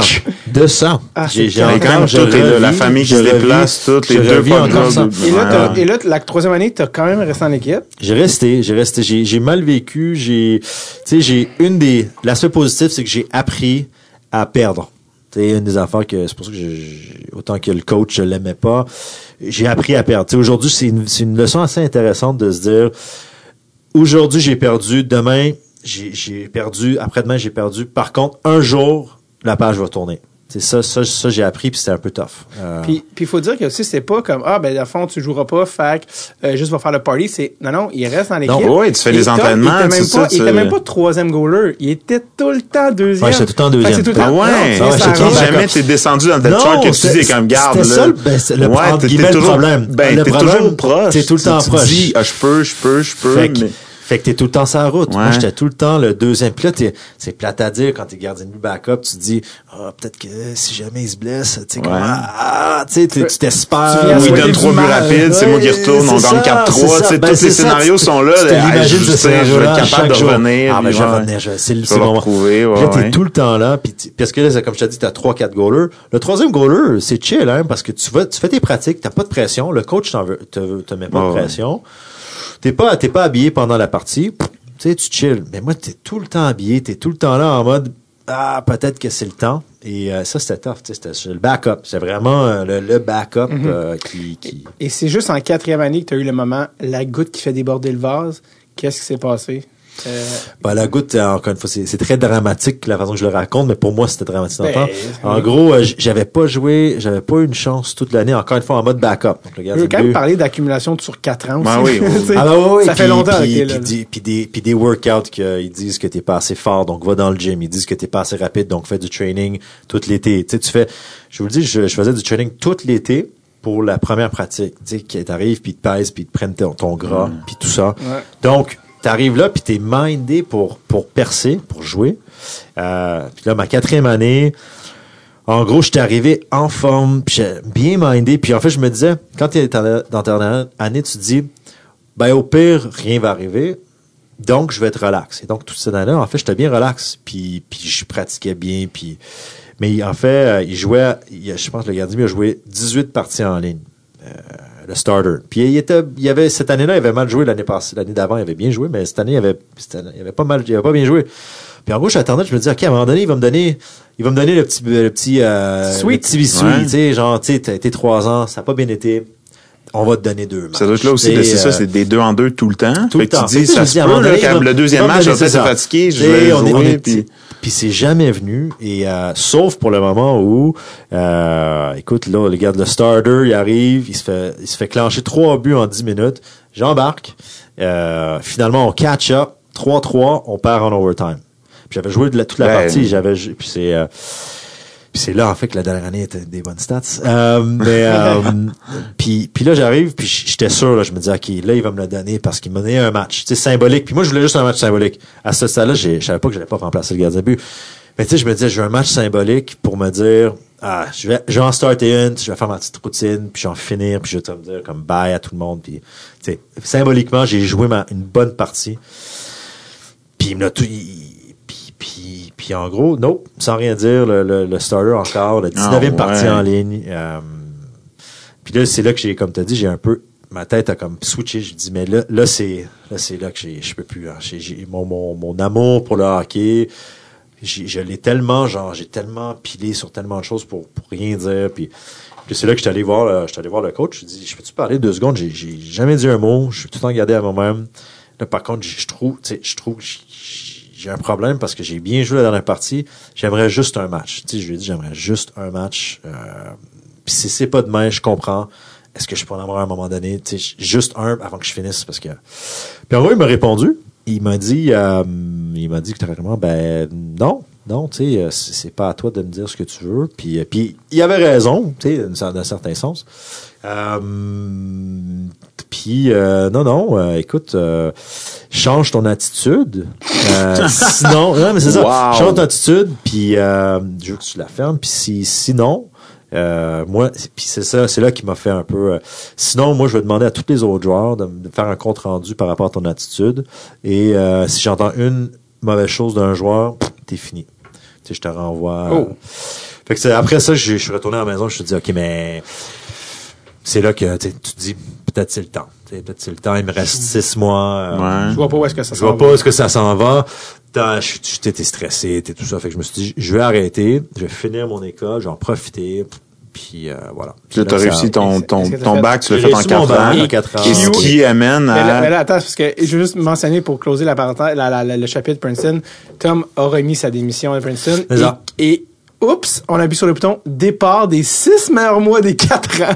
Ça a été les six, les six derniers mois. Ah Ça a ouais, été ben oui, c'était le fun. Littéralement, Ben ouais, tout ce que le party, le pour plaisir. Ouais, Ah ben oui, le ben oui, plaisir là, t'as- de- t'as- lequel? Les six derniers mois, t'avais plus de hockey, t'as fait, J'avais rien, mais c'est ça. J'ai juste fini. je finir mon bac, je finir mon école, mais études, là- puis C'est juste le party. Ben oui, Le fun, oui. C'est vraiment les six meilleurs. C'est C'est vraiment les six meilleurs mois. C'était vraiment le Il y a une fun. affaire, je sais pas si je peux le compter au pire qu'on enlève au montage, mais c'est juste, c'est pas un détail, mais euh, c'est peut-être juste un détail pour moi, mais ça me fait juste tellement rire de ton, de ton mind switch. Il été voir le coach, je fais bon, ça s'en va nulle part. On, on démissionne. Et juste après, tu sais ce que je veux dire? il est juste allé voir sa blonde puis il a dit, dit à la blonde du moment qu'elle allait pas être la femme de sa vie. D'ailleurs, on salue Alex, la, ta femme, la vraie femme de ta vie. Puis il a juste dit, écoute, c'est vraiment pas toi, t'es vraiment une bonne fille, tout ça, mais ça sera plus La bien. Showtime. Papa, il est bien fatigué. Ça fait trois ans et demi qu'il accumule. T'es une bonne personne, mais c'est fini. Ah, comme je comprends pas. Ouais, Désolé. Et là, t'entends juste tss, le son de la Ah, ouais. comme Wouah! Il y a une penture de la cage qui vient de lâcher, pis ça tiendra pas longtemps. Et c'est juste comme, mais oui, mais crème, ça fait trois ans et demi que je suis stressé, Hey, je ben travaille, oui. je suis Ah frustré, je vais, je vais pas, genre, tu sais, mentalement, tu sais. Ah oui, je, je te l'avais pas dit, hein, mais à l'université, un des, des affaires qui était très difficile pour plusieurs, puis il y a, il y a des, il y a- il y a certains qui étaient straight up des alcooliques sur mon équipe. Euh, Ouais, ça, c'est pas les nommer, mais il y avait des problèmes de, de, de consommation. Officiel. Et en fait, parce qu'à Princeton, puis je sais plus si c'est de même, mais dans le temps, euh, quand tu avais ta carte étudiant, tu avais beer, on, beer and alcohol on tap 24 heures sur 24, 7 jours sur 7. Ah, c'est une bonne idée. Wow, ben oui, c'est, ben oui, je C'est sais. vrai, Tu sortir as un- besoin de décompresser, regarde, passe la carte, là, viens de boire une Non, petite mais si, bière. si tu voulais sortir un lundi soir, à 10 heures le soir, et te faire le gros party, tu te présentais à la place qu'il fallait aller, tu montrais ta carte, tu faisais le gros party. Ouais. Et, et, y avait, et c'est parce que c'était des grosses résidences, t'appelles ça des eating clubs, grosses résidences privées, euh, où que, en gros, c'était comme payé par les alumni, puis c'était vraiment, quand je dis beer on tap, c'était comme genre illimité, genre c'était comme... Ouais. Ouais, ouais. Et, euh, Et on donc- sait, quand et donc- tu dis illimité à des Américains, bah, c'est ça. la limite n'existe pas. pour nous, pour nous, en fait, pour les équipes de hockey, euh, c'était tellement strict. Tu avais juste le droit de boire, et ça, c'était, c'était très enforced.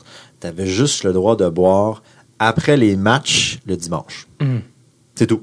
T'es, t'es, si pogné quelque part T'étais- C'était un peu votre journée de congé, je suppose, de lundi, Le- le entraînement dimanche, 6 heures le matin, ça, dimanche, puis c'était samedi, congé. le dernier match, Dernier dimanche, match, congé. C'est ouais. ça. Fait que, euh, puis c'était le seul moment que tu pouvais boire. C'est toujours Là, une bonne après- idée de dire t'as un seul moment dans ta semaine où est-ce que tu peux devenir fou. Être mais euh, personne ne va pas devenir fou cette journée-là. deux, deux mini derniers trucs avant qu'on ferme le chapitre Princeton, juste avant que j'oublie. Yes. Euh, on est retourné à Princeton, Tom et moi, Oui. euh, il y a quelques années pour son alumni. C'était le fun, Euh. Kevin Westgard, qui a gagné la Coupe avec les Kings, qui a joué un petit peu avec les Hurricanes, était là. On a fait plein de petits épisodes qu'on n'a jamais diffusés. D'ailleurs, euh, c'est des genres de mini-épisodes que Kevin Westgard a eu la gentillesse de faire avec nous. Puis Tom est allé me montrer où il a étudié, son house, où est-ce qu'il travaillait, tout ça. Puis c'était vraiment cool. Puis il y avait le, le défilé, puis il y avait le gars Mitt Romney, Mitt Romney? Euh, non, c'était euh, l'autre, l'autre, l'autre.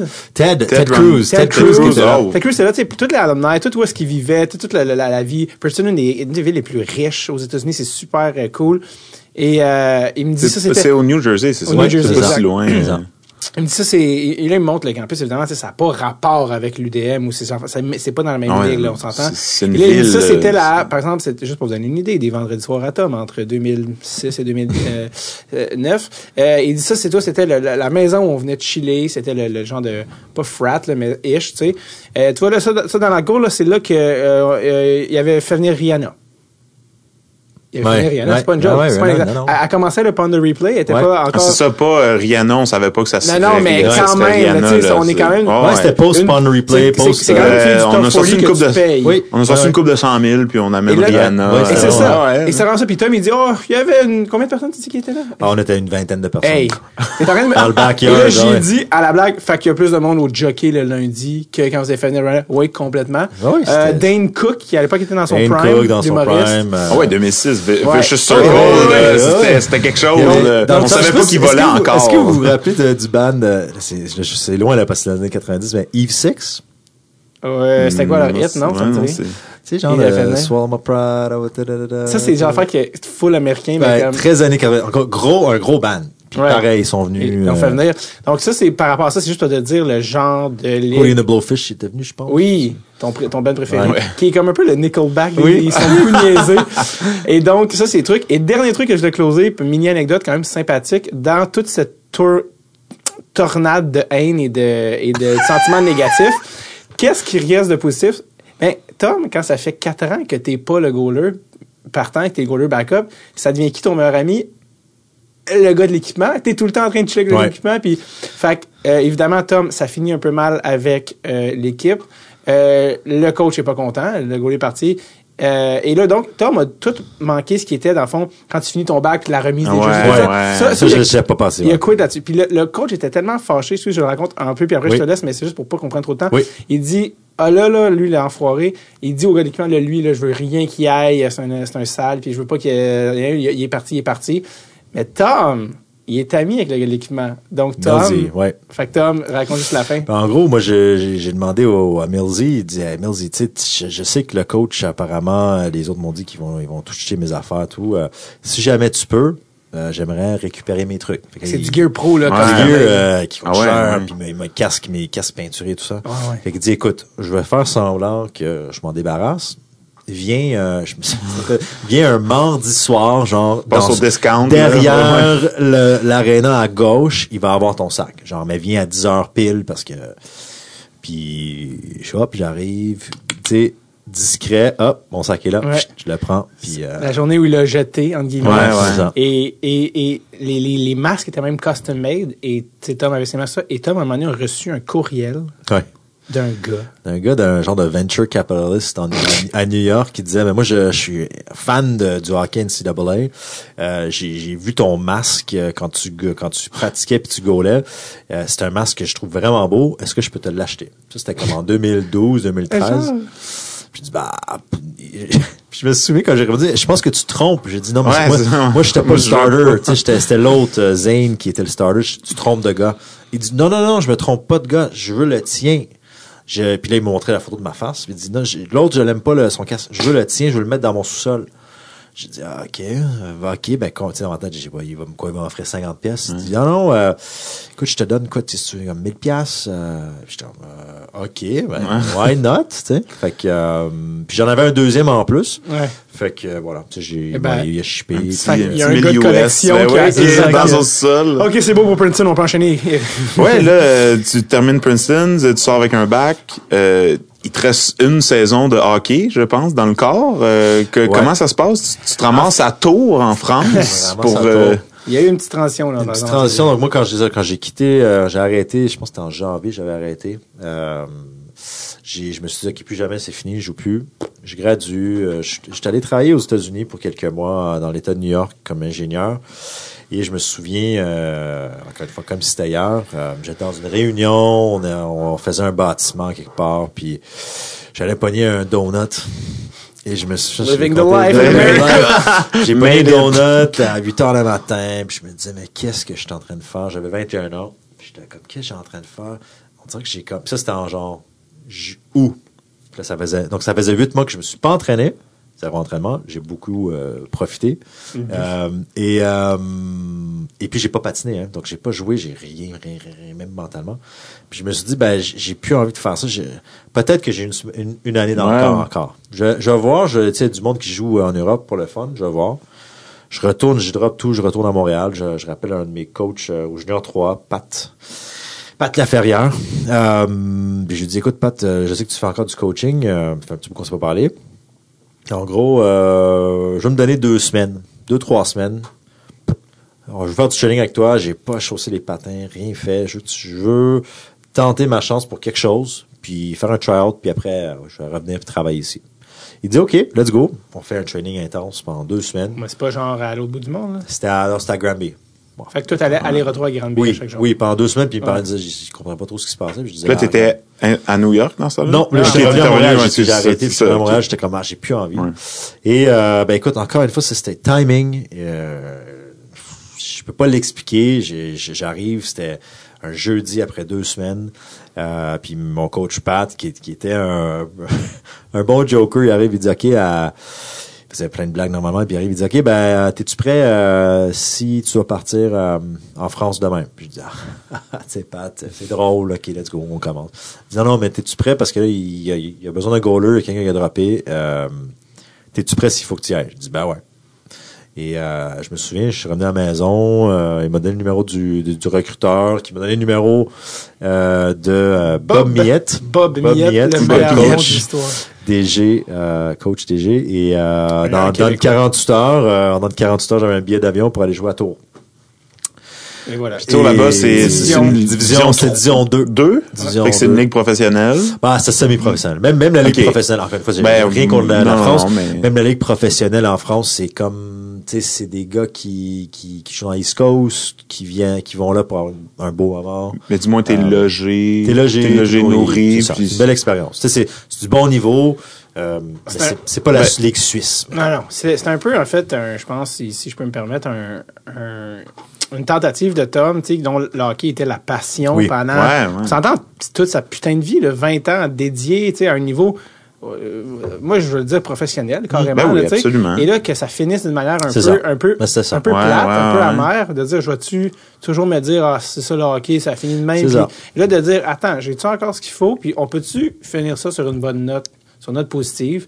Et là, petit training de deux semaines, et là, le, le- le- le coup de dé, la, la- la chance de la vie, le timing. La chance. Puis de ce que j'ai, de ce que j'ai trouvé, t'as eu des super stats J'ai eu une là-bas. grosse année, là. j'ai eu une super belle année. Combien de défaites? Euh, je me souviens même plus. Je pense Non, pas, on n'a pas perdu. non, t'as pas On perdu. Non, mais c'est incroyable. On n'a pas perdu, on a perdu j'ai zéro. 17 matchs joués, Ouais, c'est 17. un, une moyenne de 1.94 euh, Ouais, buts ouais. par match, puis un pourcentage de 9.38. Le plus proche gardien de but, 18 matchs joués, une moyenne de 3.67. Ils se sont même pas forcés pour toutes les autres goalers de la ligue de sortir le pourcentage d'arrêt. Ah Ça part à 3.67 jusqu'à genre des moyennes de 7 buts par C'est ça. match. Non, le seul qui a des stats au complet, les autres ont fait ah, c'est plate pour eux les pauvres petits gars. C'est-. On leur donne une chance là. C'est- c'est- c'est- C'est assez fou. Juste pour, pour conclure par rapport à ce que tu disais, Dave, euh, pour moi, c'était bien finir, mais aussi, je, je, je te l'avais jamais dit ça, mais je te le dis maintenant. Euh, moi, c'était quelque chose qui m'a vraiment, euh, pendant quatre ans à Princeton, euh, j'avais pas gagné un match. Donc, j'avais beaucoup joué. ouais. J'avais beaucoup fini des matchs, j'avais beaucoup commencé des Hey, matchs. ça fait cinq ans que t'as Mais, mais ouais. ça faisait cinq ans que j'avais pas gagné. Tu sais, tu sais, quand tu, quand tu parlais de la, la- une bonne, une bonne bière après un entraînement, tu es comme, ah. En fait, ça faisait cinq ans que tu, t'es comme, ah. Hey, cinq ans. C'est, c'est long. Puis, pour quelqu'un qui, qui, qui, qui se donne mentalement. Puis pour moi, je, en fait, moi, moi, je me disais, je veux gagner un match. J'étais comme, je, je veux gagner un match, je veux le gagner, je veux finir, je veux finir avec une victoire. Puis c'était ça quand j'allais en France, je disais, je sais pas trop ce qui va se passer. Mais si je gagne un match, au pire, genre, si je vais aller à la maison, puis c'est correct. C'était ça mon but. Puis le premier match, stressé, tout ça, on gagne. Puis je me souviens, je me souviens de, tu sais, quand tu dis comme, ah, je l'ai eu. Tu sais, je l'ai eu le, le, le- Ben, ça, le ça s'est passé au premier match Ouais. et sans arrêt. sans ben, ça a su réveiller un peu quelque chose, vous avez gagné Ah, ben un oui. match, vous êtes comme, Ah. peut-être capable d'en gagner deux, Ben ben peut-être ben ouais, ben trois, c'est- dans c'est le que fond, ça, mais- ça te rallume. Moi, Ouais, c'est ça ouais, que, ouais. c'est c'est pour ça que j'ai des beaux souvenirs de tours de, de, de jouer en France. C'est qu'en fait, ça rallume le charme. Tu sais, t'avais- j'ai comme, je suis retombé en amour. Puis je pense, Euh, niveau charge de travail, ça doit être 100 fois moins pire qu'à Ah, Princeton, ben, où est-ce que c'est ben militaire, tu sais, du lundi au jeudi, c'est ça. c'est- que Ouais, ben oui, non, c'est que juste, c'est le fun, t'es à tour. T'es à tour, tu profites. Là, plein de petites parenthèses, mais c'est là que euh, c'est là que Tom a rencontré Sylvain Taillandier, qui est Oui. le Oui, gars, euh, journaliste, journaliste. qui est venu au podcast, qui nous a aidé pour la Suède un petit peu, qui est venu euh, qu'on a, reçu plusieurs fois. Et le- le- le- l'escapade française de Tom et la genèse de notre rencontre. Ouais, c'est, je sais pas si on a Oui, dit, mais Dave. en fait, c'est que Tom jouait Bob Millette, le fameux DG qui est somme personnage, qui est le, le DG coach de, de Tours euh, et Mais s'il québécois. s'il écoute, euh, salut Bob. Ben oui, salut Oui. Bob. Mais c'est sûr qu'il écoute pas. Il est présentement. Ah, il est sûrement en Autriche. Je serais surpris, tu serais surpris. Pas d'internet ou sur le 56 codes. Et lui, c'est un Keb qui a, euh, ben justement, là, il a, il a- il a fait aller, qui a déjà joué dans Cube, tout ça, qui était comme un bonhomme de 50 ans, mais encore en shape, genre. Puis il y avait comme justement encore ses, ses, euh, ses liens au Québec. Fait que là, boum, boum, OK, ben, je pense, il a envoyé des perches. OK, Tom, on a notre goaler. Et un autre Keb qui a été cherché parce le droit à deux importés. Euh, il était autre Québécois du nom de Philippe Ringuette. Et Philippe Ringuette, moi, c'est un gars qui j'ai été au secondaire. Euh, on a joué ensemble au hockey. Lui, c'était un, un solide joueur de hockey. là. On parlait tantôt de croissance. Moi, là, à je suis arrivé en, en secondaire 1. Philippe Ringuette avait de la barbe. Euh, Ah ouais, ah ce- gars-là, en secondaire Et moi, j'ai grandi au cégep. Ça donne une idée. Là. Tu sais, on était même pas dans la même ligue physiquement. Là, tu sais. euh, et donc, Philippe Ringer, euh, Philippe Ringuette, qui était dans mon mariage. Ah, Tom? Euh, lui, il, il venait de finir, je pense, Junior 3, tout ça, cette affaire-là. Connu une grosse saison, je l'entends. Très grosse. Puis lui, comme c'était le gars, quand on était jeune, un peu comme Jason Legault, comment il s'appelait? Jason Ouais, Legault. C'est un peu le gars que lui, Eric Filiou aussi, qui a joué NCA, qui justement s'est fait enlever son scholarship. On avait une couple de gars dans notre équipe au secondaire qu'on s'est dit, waouh, hey, on va avoir connu des gars qui ont été dans la Ligue nationale. On est jeunes Des et overall, hein, qu'on est ouais, ouais. et cons. Fait que là, ils ont, euh, ils ont vécu ça, puis évidemment, euh, eux ont poursuivi leur vie, puis ça a donné que, je me rappelle, Phil, c'est un très, très bon joueur de hockey. Quand on va regarder ses stats avec les Braves de Valleyfield, c'est- c'est agressif. Et bref, il se fait prendre, il s'en va en France pour faire une petite année de plaisir. Lui, Philippe, son, sa mère est la cousine de Pat Brisson. Fait Ok. qu'ils sont, sont comme, ah, on a, on a des agents en Europe qui vont trouver de quoi. Bing, bang, boom, tour. Tom arrive. Et là, les deux Keb se rejoignent à la mère patrie, la France. Ouais. Et euh, ils se rencontrent là. leur ligue de bière. Et non mais- seulement ils se rencontrent là, mais ils sont euh, colocs. Ouais. Donc, ils partagent l'appartement, euh, le char, euh, ben, en tout cas, bref, tout, tout, tout, tout, tout. Et, euh, euh, et Phil, autant que Tom a gagné toutes les games, Phil avait genre trois points par match. Ah, C'était ouais. bébé, là. Et le pire, c'est que pour l'anecdote, la marque, ça a fini cette saison-là. Le monde se dit, ben là, t'as pas perdu. Ça a fini que en playoff, il est arrivé un, tu sais, l'arbitrage aussi pas tout le temps top. Ouais. Ils ont fait comme, hey, Phil! Il y a, a un arbitre qui a dit, genre, de Philippe, genre, ah, t'étais le troisième gars d'une bataille, t'es suspendu. Tu sais, Phil, il s'est jamais battu de sa vie, ça avait aucun rapport, comme gros bad call. Fait que là, Phil, le meilleur scoreur, peut pas jouer. Tom, on salue ton genou, se chie, Ah. se, se, se Ouais, pète les eu un ACL. gros problème de, de genou. Il se chie le genou, tu sais, là, oublie ça, le genou euh, ACL tout pété. Euh, donc, euh, Phil est rendu derrière le banc parce qu'il peut pas jouer. Tom se pète le genou et donc l'équipe se fait battre. Ouais. Euh, leur première défaite, c'était Première défaite, c'est la dernière. Ouais, Ouais. c'est ça. Fait que ça a été de même, ça a fini. Mais juste pour euh, qu'on ait assez de temps pour parler du reste, là, parce que malheureusement, as stock. un emploi. c'est-tu? Euh, on, Tom finit euh, son escapade française de, de plaisir et tout ça. Euh, D'ailleurs, juste pour te donner une idée de c'était quoi la vie en France, ils sont, venus, ils sont arrivés à une pratique, puis ils étaient tout habillés, puis Bob a dit il n'y a pas de pratique, euh, déshabillez-vous, on se revoit à bah, Et les gars ont fait bon ben et ils sont partis en char à Amsterdam. C'est c'est comme ce genre d'option qui est possible. C'est tu c'est ça. C'est un- ça. Un, Bob- quoi, un match semaine là-bas? C'était. C'était non, c'était t'avais deux matchs semaine. Je me, souviens deux Comme matchs le petit. semaine, mais pas tant. Euh, c'était- en fait c'était comme un. Nous on était on représentait un peu le entertainment de la ville. Fait que Ok. tu avais les familles qui venaient le samedi, ou Ah, le vendredi. Très local, toutes les Très matchs. local. Et qui faisait le show? Bob Millette. Bob, là, faut, faut que tu comprennes, il faisait tout, c'est tellement drôle. Et maintenant, il a manqué des joueurs, il a joué. J'ai joué un match. Tu sais, il est dans cinquantaine, le bonhomme, là. Tu sais, c'est malade. Un moment donné, euh, il fait- c'est lui qui faisait, et là, c'est pas une exagération, c'est le, le vrai terme, il faisait l'animation de foule. Genre, il arrière du banc? Ouais, ouais, genre, il avait sa glace, c'est- j'espère qu'il y avait- Yeah, come on! Ah, genre, donné, qu'il y avait un petit micro-casque en arrière du. Un moment Faut qu'il donné- tasse quand il casse ses lignes. ou À un moment donné, il, a- il s'est battu avec des joueurs. Bob, tu sais, genre, c'est tout est malade. Euh, Bref. Ouais, un, tout un personnage. Mais, mais, c'est, c'est, c'était pas un, tu sais, euh, je sais qu'on on en rit souvent, mais de- Bob, euh, pour toutes ses, ses, ses, ses, ses, ses- ses- Frasques. voilà, ses frasques, Ouais. euh, il était quand même un gars de hockey qui, qui connaissait le hockey, il connaissait le show du hockey, hein. Donc, Mais il euh, savait qu'est-ce que ça impliquait euh, vendre le hockey dans une petite ville en France. et, c'était rempli. Ouais. Chaque soir qu'on jouait, c'était rempli. Et, tu sais, le monde, il parlait de nous, on, Tu signais les autographes. on signait des petits autographes. Il savait Mais comment... il perdait pas, c'est clair. Il- n'importe où, là. Tom, il l'appelait le, ben, euh, le en France, comment il appelait ça, Tom? Euh, écoute, je pense que c'était le, c'était-tu le mur impérial ou c'était Le le, mur. Non, mais, ça, c'est- toi, tu surnommais le mur impérial? Ouais, quelque chose de Ok. même. Ou le portier. Oui, c'est ça, le- moi, ça, le, le portier, le portier des diables. Le, le- le portier. Il y avait aussi tout son gear Il est impénétrable. Fait que tu vois, pour dire, il fait son année, cool, euh, génial. Bon, le genou un peu chier, il vient ici, il s'est il opéré. Mais là, là, là, Q-Win le reste de, de sa vie, tu sais. euh, puis moi, euh, j'étais surveillant à, à, à Brébeuf, mon ancienne école secondaire. Puis là, il y a comme un coach qui a démissionné. Je sais pas trop Ouais. quoi, ils m'ont dit, Oui. euh, hey, euh, faut, il y a pas de, y a pas de head coach pour genre les bantams ou je sais pas trop quoi. Tu devrais l'être. Puis je suis comme, ah non, mais j'ai jamais coaché comme, euh, je suis protestant, mais c'était tellement tout croche comme, non, non, regarde.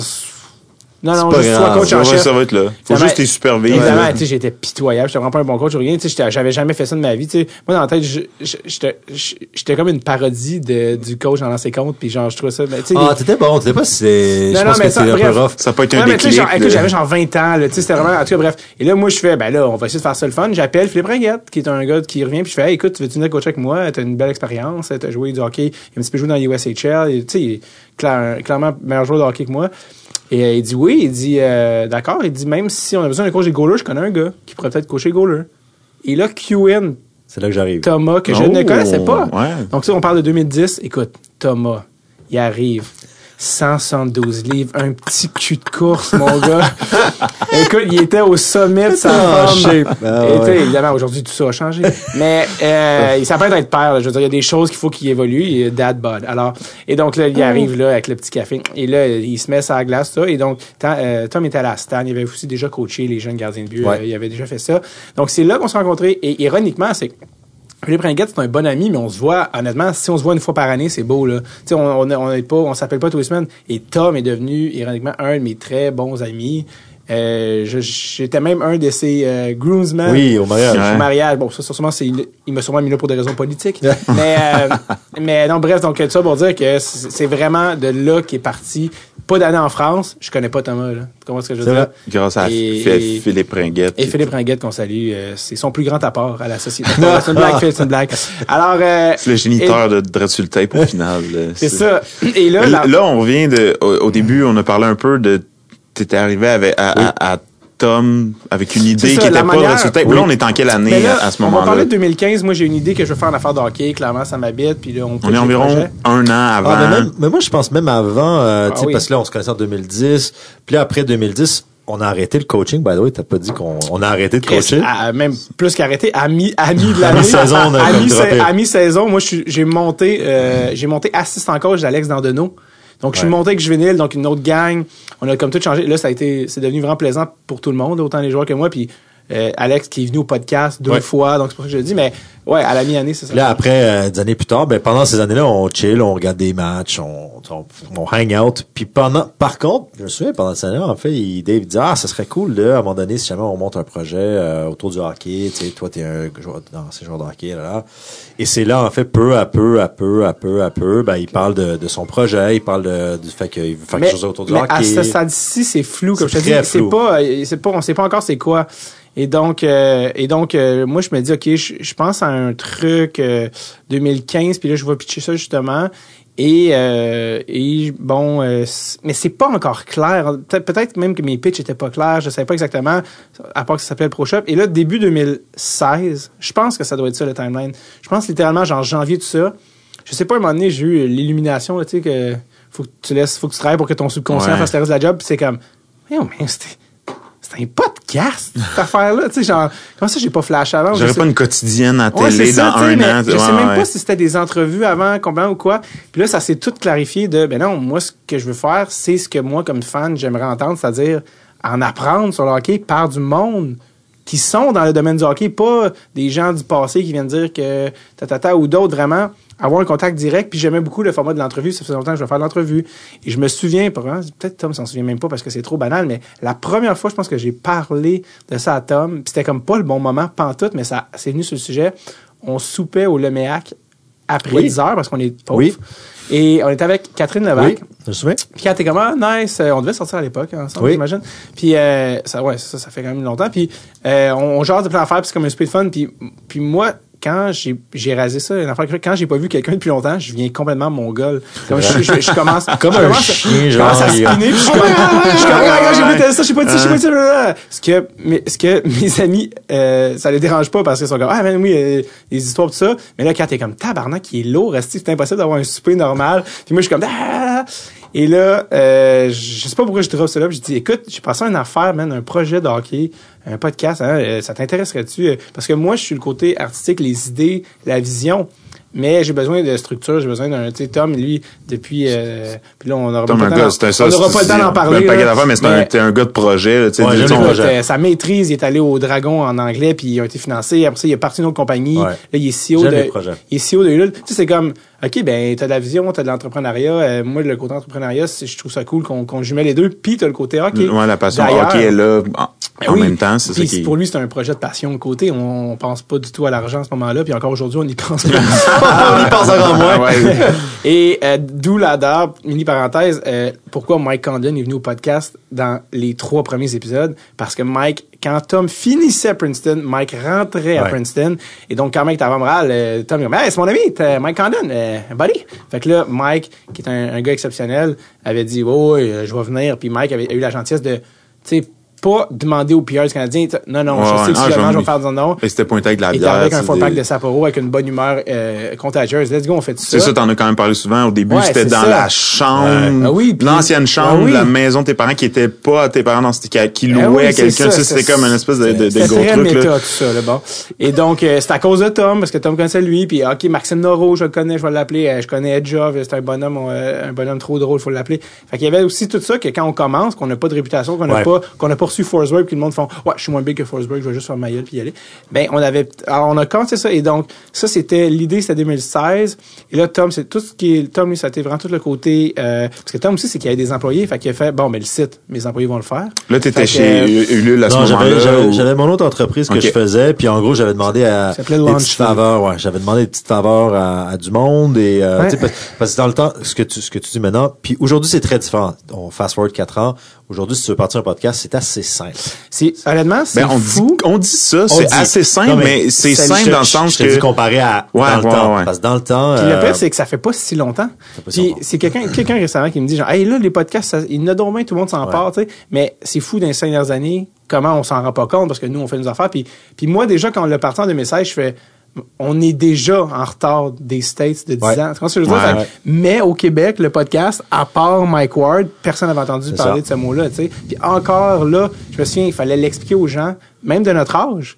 Déjà, ah, on parle un podcast.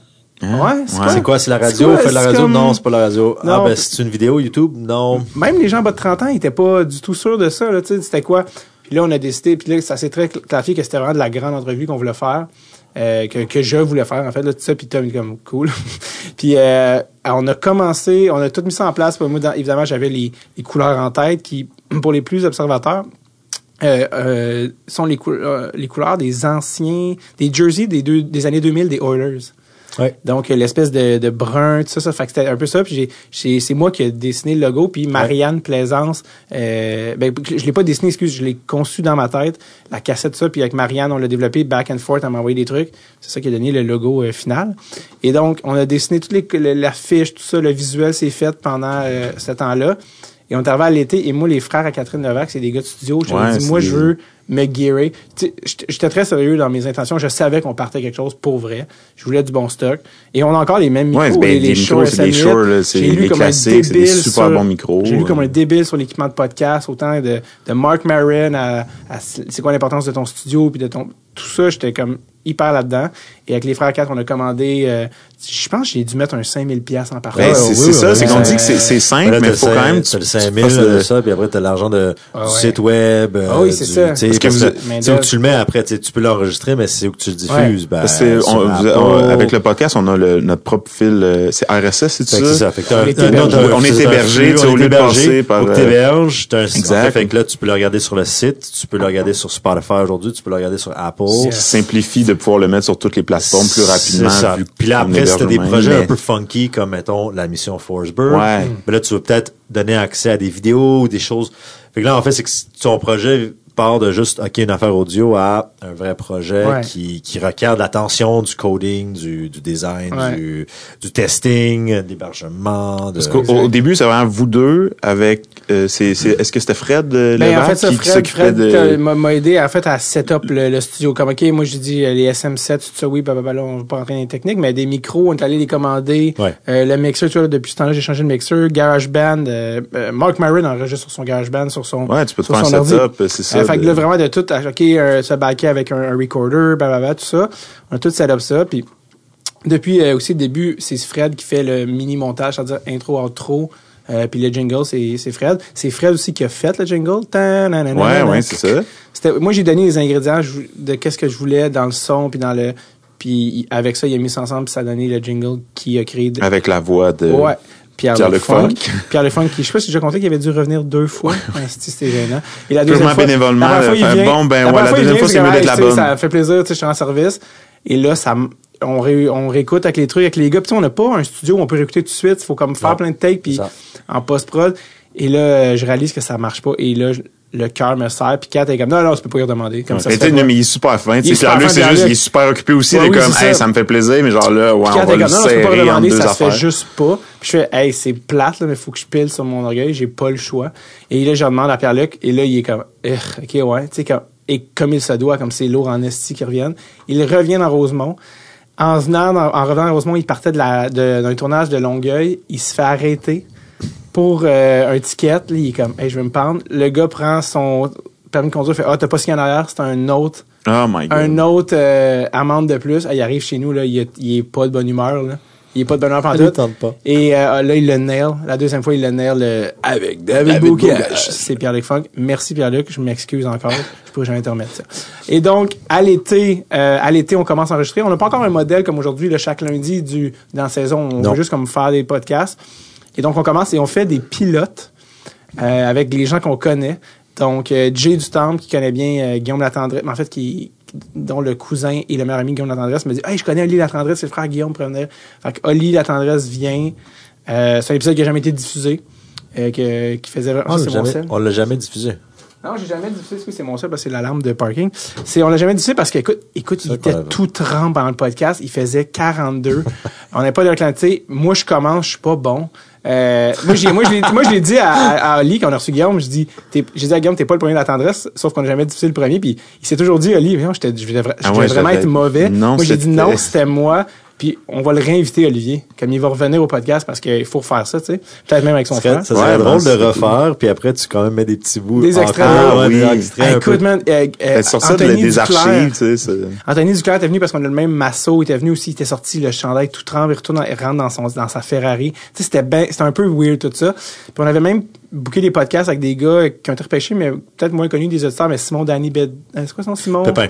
Simon Danny Pépin, qui était venu, euh, Sacha Pokolok, on, on savait que Condon viendrait peut-être, fait que j'étais, ouais, là, faut que je veux juste me roder au moins un podcast en anglais. Puis Sacha Pokolok, qui, by the way, parle complètement français, parce que c'est un gars, genre, de, genre du West Island, ou en tout cas, mais qui est aussi anglophone, qui est comme les deux. Puis moi, il est arrivé, puis j'ai juste directement parlé en anglais, comme ça, si on, en anglais, si on switch pareil, en ouais. français, on va jamais se parler en anglais, Ouais. tu sais. Puis là, on a fait le podcast en anglais, puis quand on a fini le podcast, puis j'ai appuyé sur le bouton stop, je fais « Ah, merci mon gars, excuse, parce que je vais vraiment pratiquer, juste pour me pratiquer en anglais. » Puis ces podcasts-là, euh, honnêtement, je, tu sais, je testais des affaires de comme, OK, si tu, tu sais, Mike, le monde, il voit ça, Mike, il arrive, il se prépare pas, oui, oui, parce que, tu sais, c'est un humoriste devant le public avec d'autres Ouais, c'est humoristes. différent. C'est pas une Mais entrevue dans de un contexte d'entrevue, exact. ça sera pas bon. Là. Si t'arrives pas prêt, ça sera pas bon ton Ouais. entrevue. Fait que là, c'est là que j'ai appris un peu à, à commencer à comment je dois me préparer, quel genre d'affaires. Tu sais, Aujourd'hui, j'ai un petit peu plus d'expérience sans être encore bon ou rien, mais là, c'était vraiment des tests.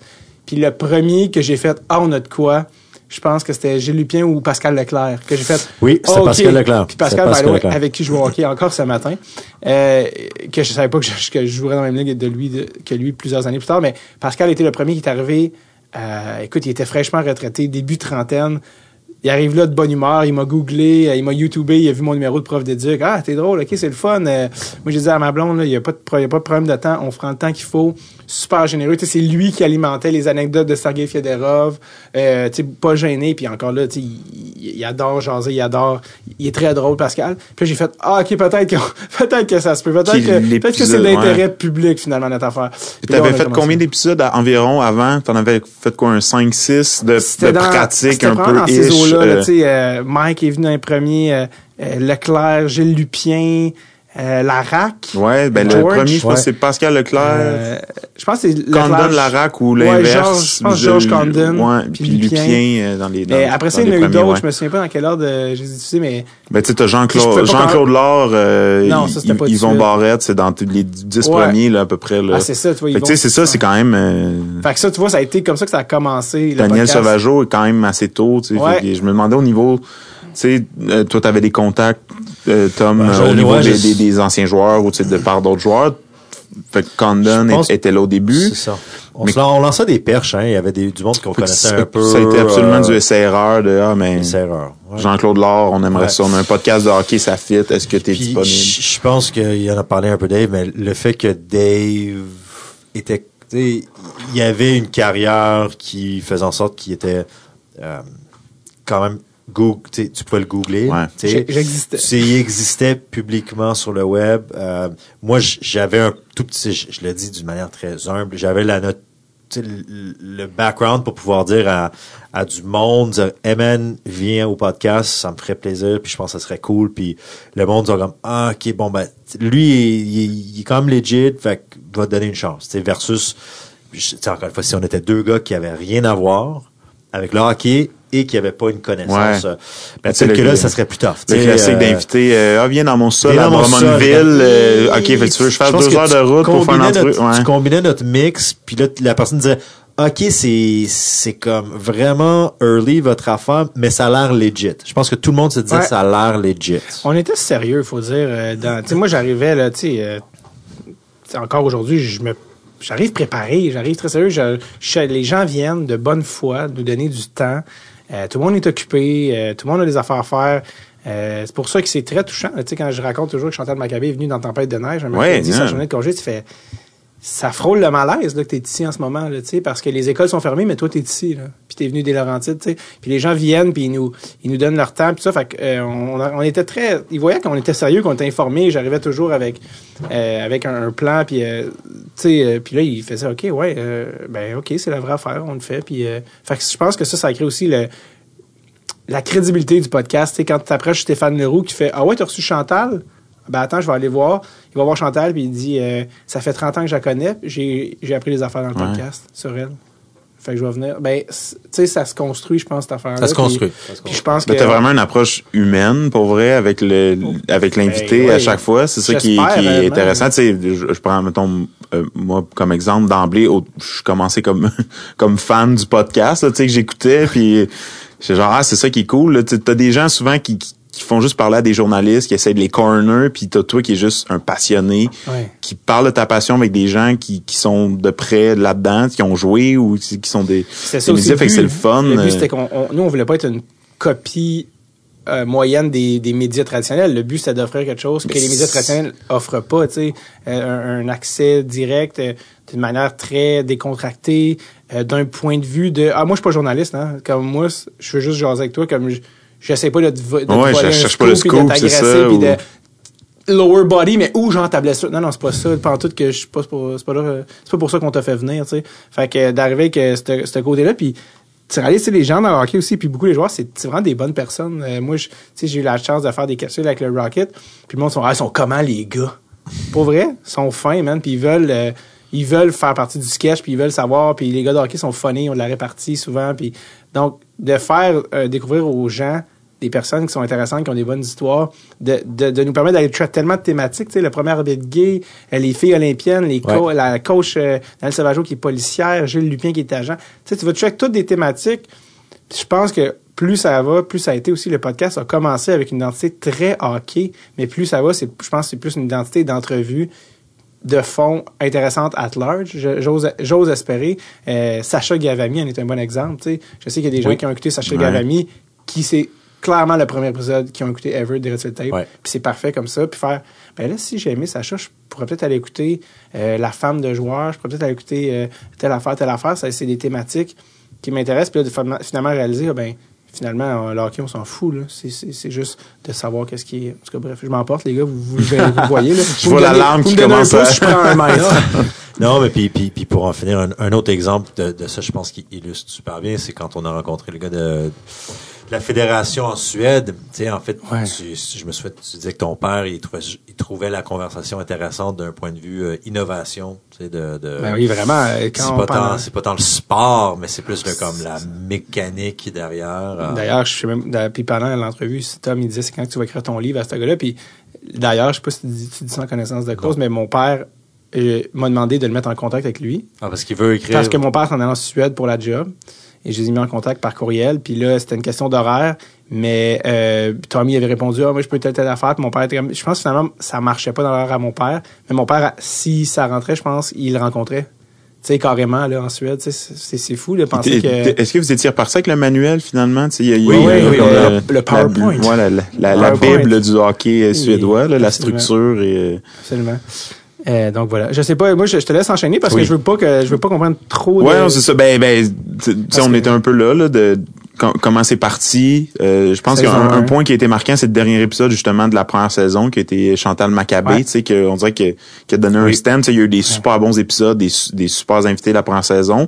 Mais est-ce que est-ce que vous aviez remarqué une différence après le On dirait cet épisode-là, pour moi, qui, qui l'écoutait, qui était vraiment euh, un, un spectateur dans ce Ouais. temps-là, j'étais comme oh là, ils viennent de faire un statement, tu sais, de d'avoir quelqu'un, tu sais, qui C'est drôle d'avoir ton point de vue euh, de, de fan. ben non, euh, mais moi c'était un peu ça. De, tu sais, je te connaissais un peu de, de parler chaud, mais Ouais. vraiment pas tant que ça. Fait qu'à chaque fois qu'on se croisait, c'est comme moi, je trouve ça cool, j'adore Ouais, le hockey, je trouve ça intéressant.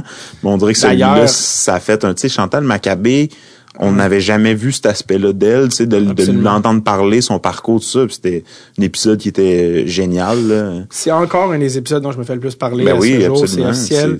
Euh, beaucoup de gens vont sûrement commencer avec cet épisode-là. Euh, je pense que ça a eu plus un impact que, on, que nous, on le sait. Tu comprends ce que je veux dire? Ouais. Je pense que dans n'importe quoi que tu fais, c'est important de progresser. C'est important que tu t'améliores. J'espère, j'ose croire qu'on qu'on s'améliore, mais tu sais, la saison 1, là, on savait vraiment pas c'était quoi, dans quoi on s'embarquait, dans le sens qu'on savait pas. euh, S'il y a huit personnes qui, écoutent ça puis qui, qu'on réalise que euh, on est tout seul à aimer ça ou peu importe, on, savait pas si on allait arrêter dans un, mois, trois mois. On a fait la saison 1 avec passion, avec travail, puis on a fait, on va voir est-ce que ça intéresse des gens?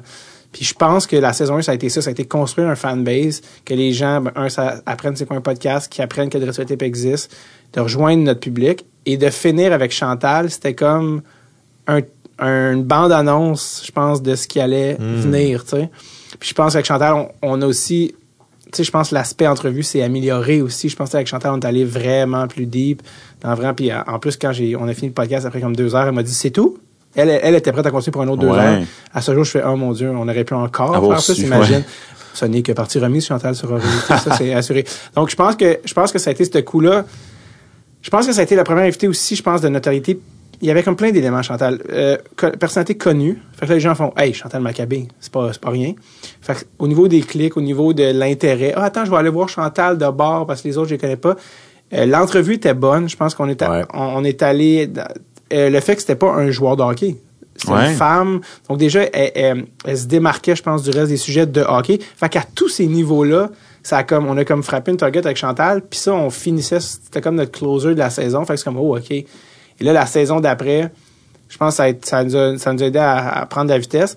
Puis à chaque saison de Dreadful Tape, moi, je dis toujours à Tom, il faut qu'on arrive avec quelque chose de nouveau. Ouais, ben tu sais, il y a eu ça, les épisodes Ben, de World Junior, il y a eu c'est le spécial repêchage qui, qui sont arrivés, tu sais, Saison au 2, fil du temps. Saison 2, ça a été la mission Forsberg. Donc, on a lancé la saison 2 Au, avec au début, ok, c'était au Ouais. début de la. On a lancé, la journée qu'on a lancé la mission, le- la, la campagne, c'était la journée du premier épisode.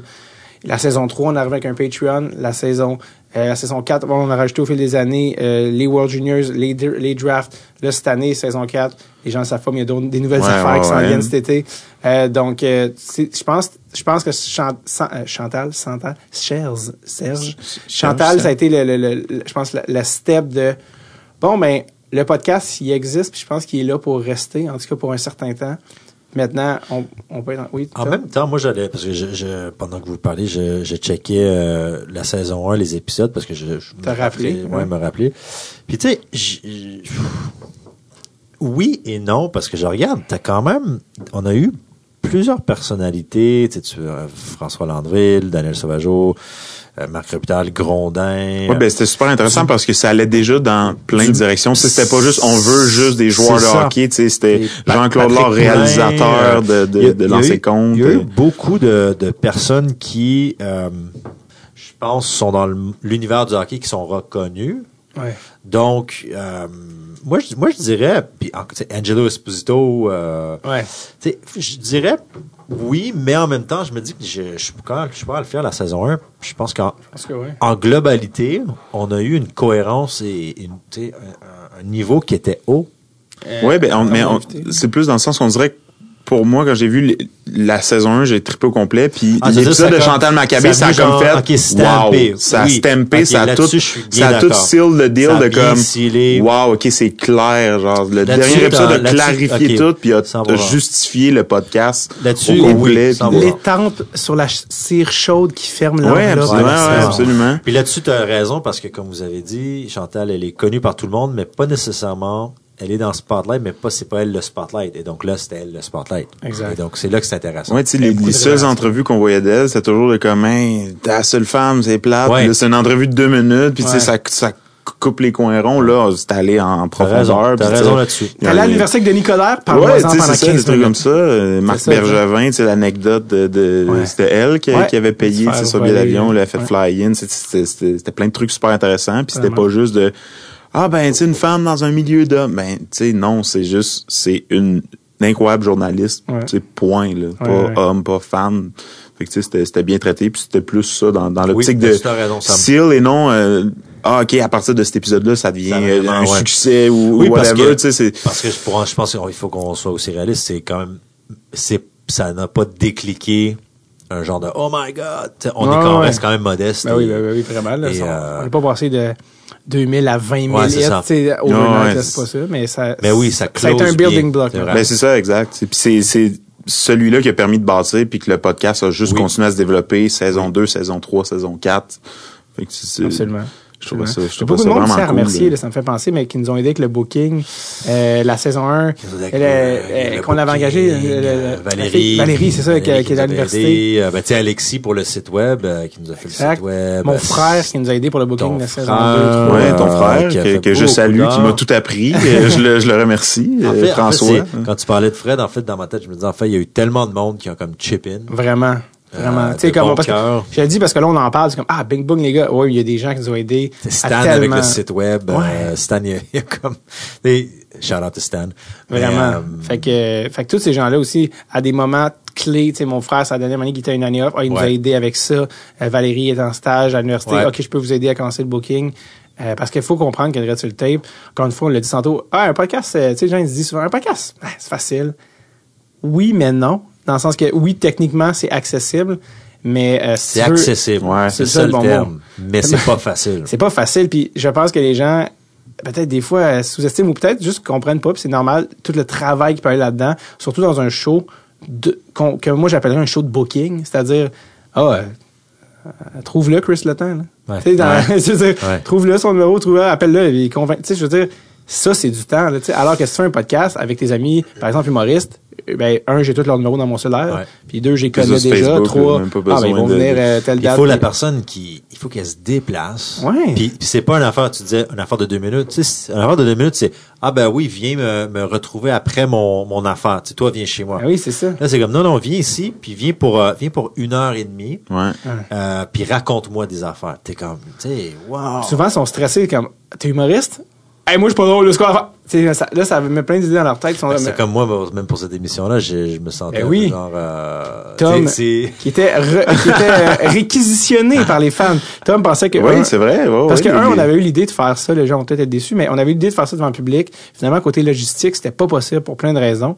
Et, euh, et on voulait dire, on voulait faire justement Tom comme invité, et- puis moi, puis euh, Tom, moi, je pourrais, j'aurais pas ce qu'il faut, j'aurais pas ce qu'il faut. Il pensait que c'est encore devant le public. Et là, justement, puis on va y venir généralement, mais dans, merci à tout le monde qui a rempli le sondage, mais un des commentaires qui revient, les gens réquisitionnaient Producer Tom. Et ce qui est drôle, tantôt, on a parlé de, de, de Sam, qui était, avant d'être euh, sur le podcast, qui était euh, fan. C'est une forme de rêve d'enfant qu'on réalise. Euh, C'est un 5000 très bien investi en ce moment.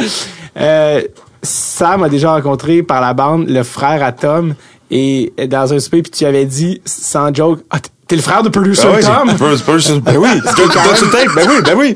Fait que, ouais, ouais, ouais. ce qui est quand même malade Ah, donc euh, ouais. voilà. Là, je suis assis à côté. De, Euh, ouais. touche-le pas mais ouais pourcentage, je suis désolé. je sais pas t'étais rendu là je suis que Tom va être stressé là, si on continue trop longtemps Euh, ouais, ben tu sais, je, je pense que je pense qu'on a quand même un, un- fait un bon survol de, Ouais. de- du, du podcast. Et je voulais pas non plus aller en détail. Tu sais, il y a la mission Forsberg, mais il y a, il y a tous les épisodes La qui mission expliquent. y a tout, ouais. tout, tout est déjà là. La mission Forsberg, c'est que dans la mission Forsberg, on fait, on a fait Thomas et moi un, un segment qui s'appelle À la recherche de Peter, qui sont quatre épisodes documentaires où littéralement on, compte fait, on a fait un absolument tout. Euh, on raconte absolument tout. Euh, on s'est ouvert euh, une caisse de Corona. Ouais. Puis je pense que ça a pris 6 à 8 heures. Un, un affaire de Ah fou ouais. tout ça. J'avais tout rédigé euh, pour rien oublier du moment qu'on a eu l'idée jusqu'à ce qu'on revienne et tout ce qui a marché et pas marché entre les deux. Puis donc, euh, tout ce qui est dé- ces détails-là, s'il y en a qui disent hey, vous parlez pas de la mission Forsberg, c'est tout là-dedans. Exact, c'est ça. ça a On été- devrait je pense que un ça a petit été. spécial de genre euh, centième épisode euh, parce que parce C'est que vrai moi, que c'est ça en ce moment. oh, on commence l'épisode maintenant. non, non, mais dans le sens que parce que ça c'est une affaire que moi je, ça je- limite comme ça je suis plus fier pas plus fier mais je suis très fier de cette affaire là parce que je trouve que Forsberg, tu parles? ouais, Ouais. la mission Forsberg je trouve que c'est comme un une œuvre qui est assez intéressante euh, À plusieurs niveaux. à plusieurs niveaux C'est ça, il y a Forsberg, mais dans juste les autres épisodes que vous avez fait là-bas avec les invités, il y a des invités Le- le incroyables. Le Tommy Boosted, ouais, euh, le voyage le là-bas, voyage, ce qui est la- arrivé là-bas. La recherche, tout, euh, ouais. littéralement la recherche D'un humain. d'un humain qui, qui ne nous connaissait pas. Ouais.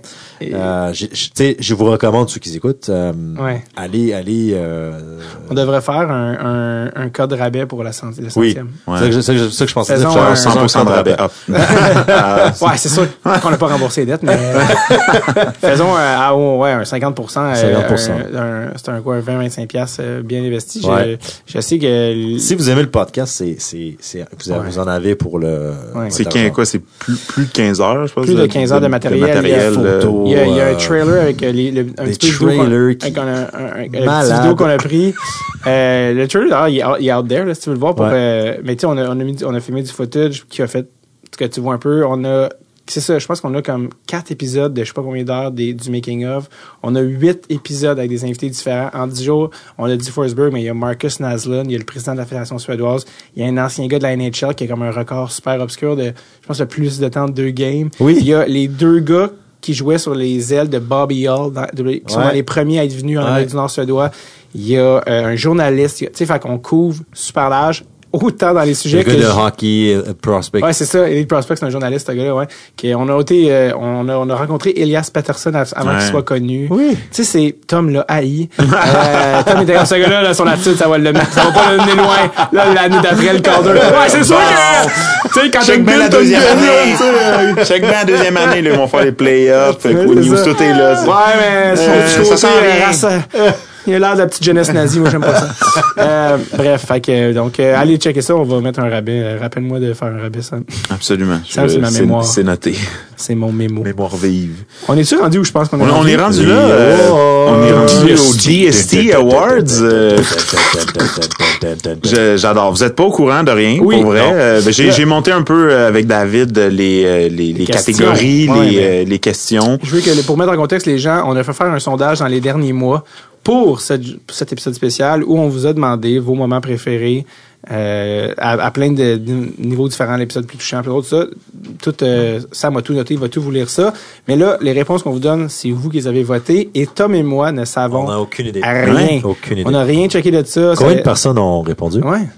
Euh, c'est autour de 250. 250 Ouais, personnes ont Ouais, ouais. répondu. Tu sais, on n'a on Ouais, a c'est pas nice. martelé de posts. là. T'as Non, non, fait un ça. post dans les épisodes. Ok, fait que ça je ça pensais que c'était plus autour de 100, mais Non, non, c'est 250. de- de 250, Ok, il y a du monde, c'est- fait que c'est Oui, puis représentatif. ça, on, on a bon, beaucoup ça. aussi de, de- Sample de- size, sample Ouais, size. c'est- ça, c'est le moment que Tom, l'homme d'affaires, C'est euh, ça. OK, des chiffres, c'est concret, on va continuer le projet, c'est bon. C'est ça.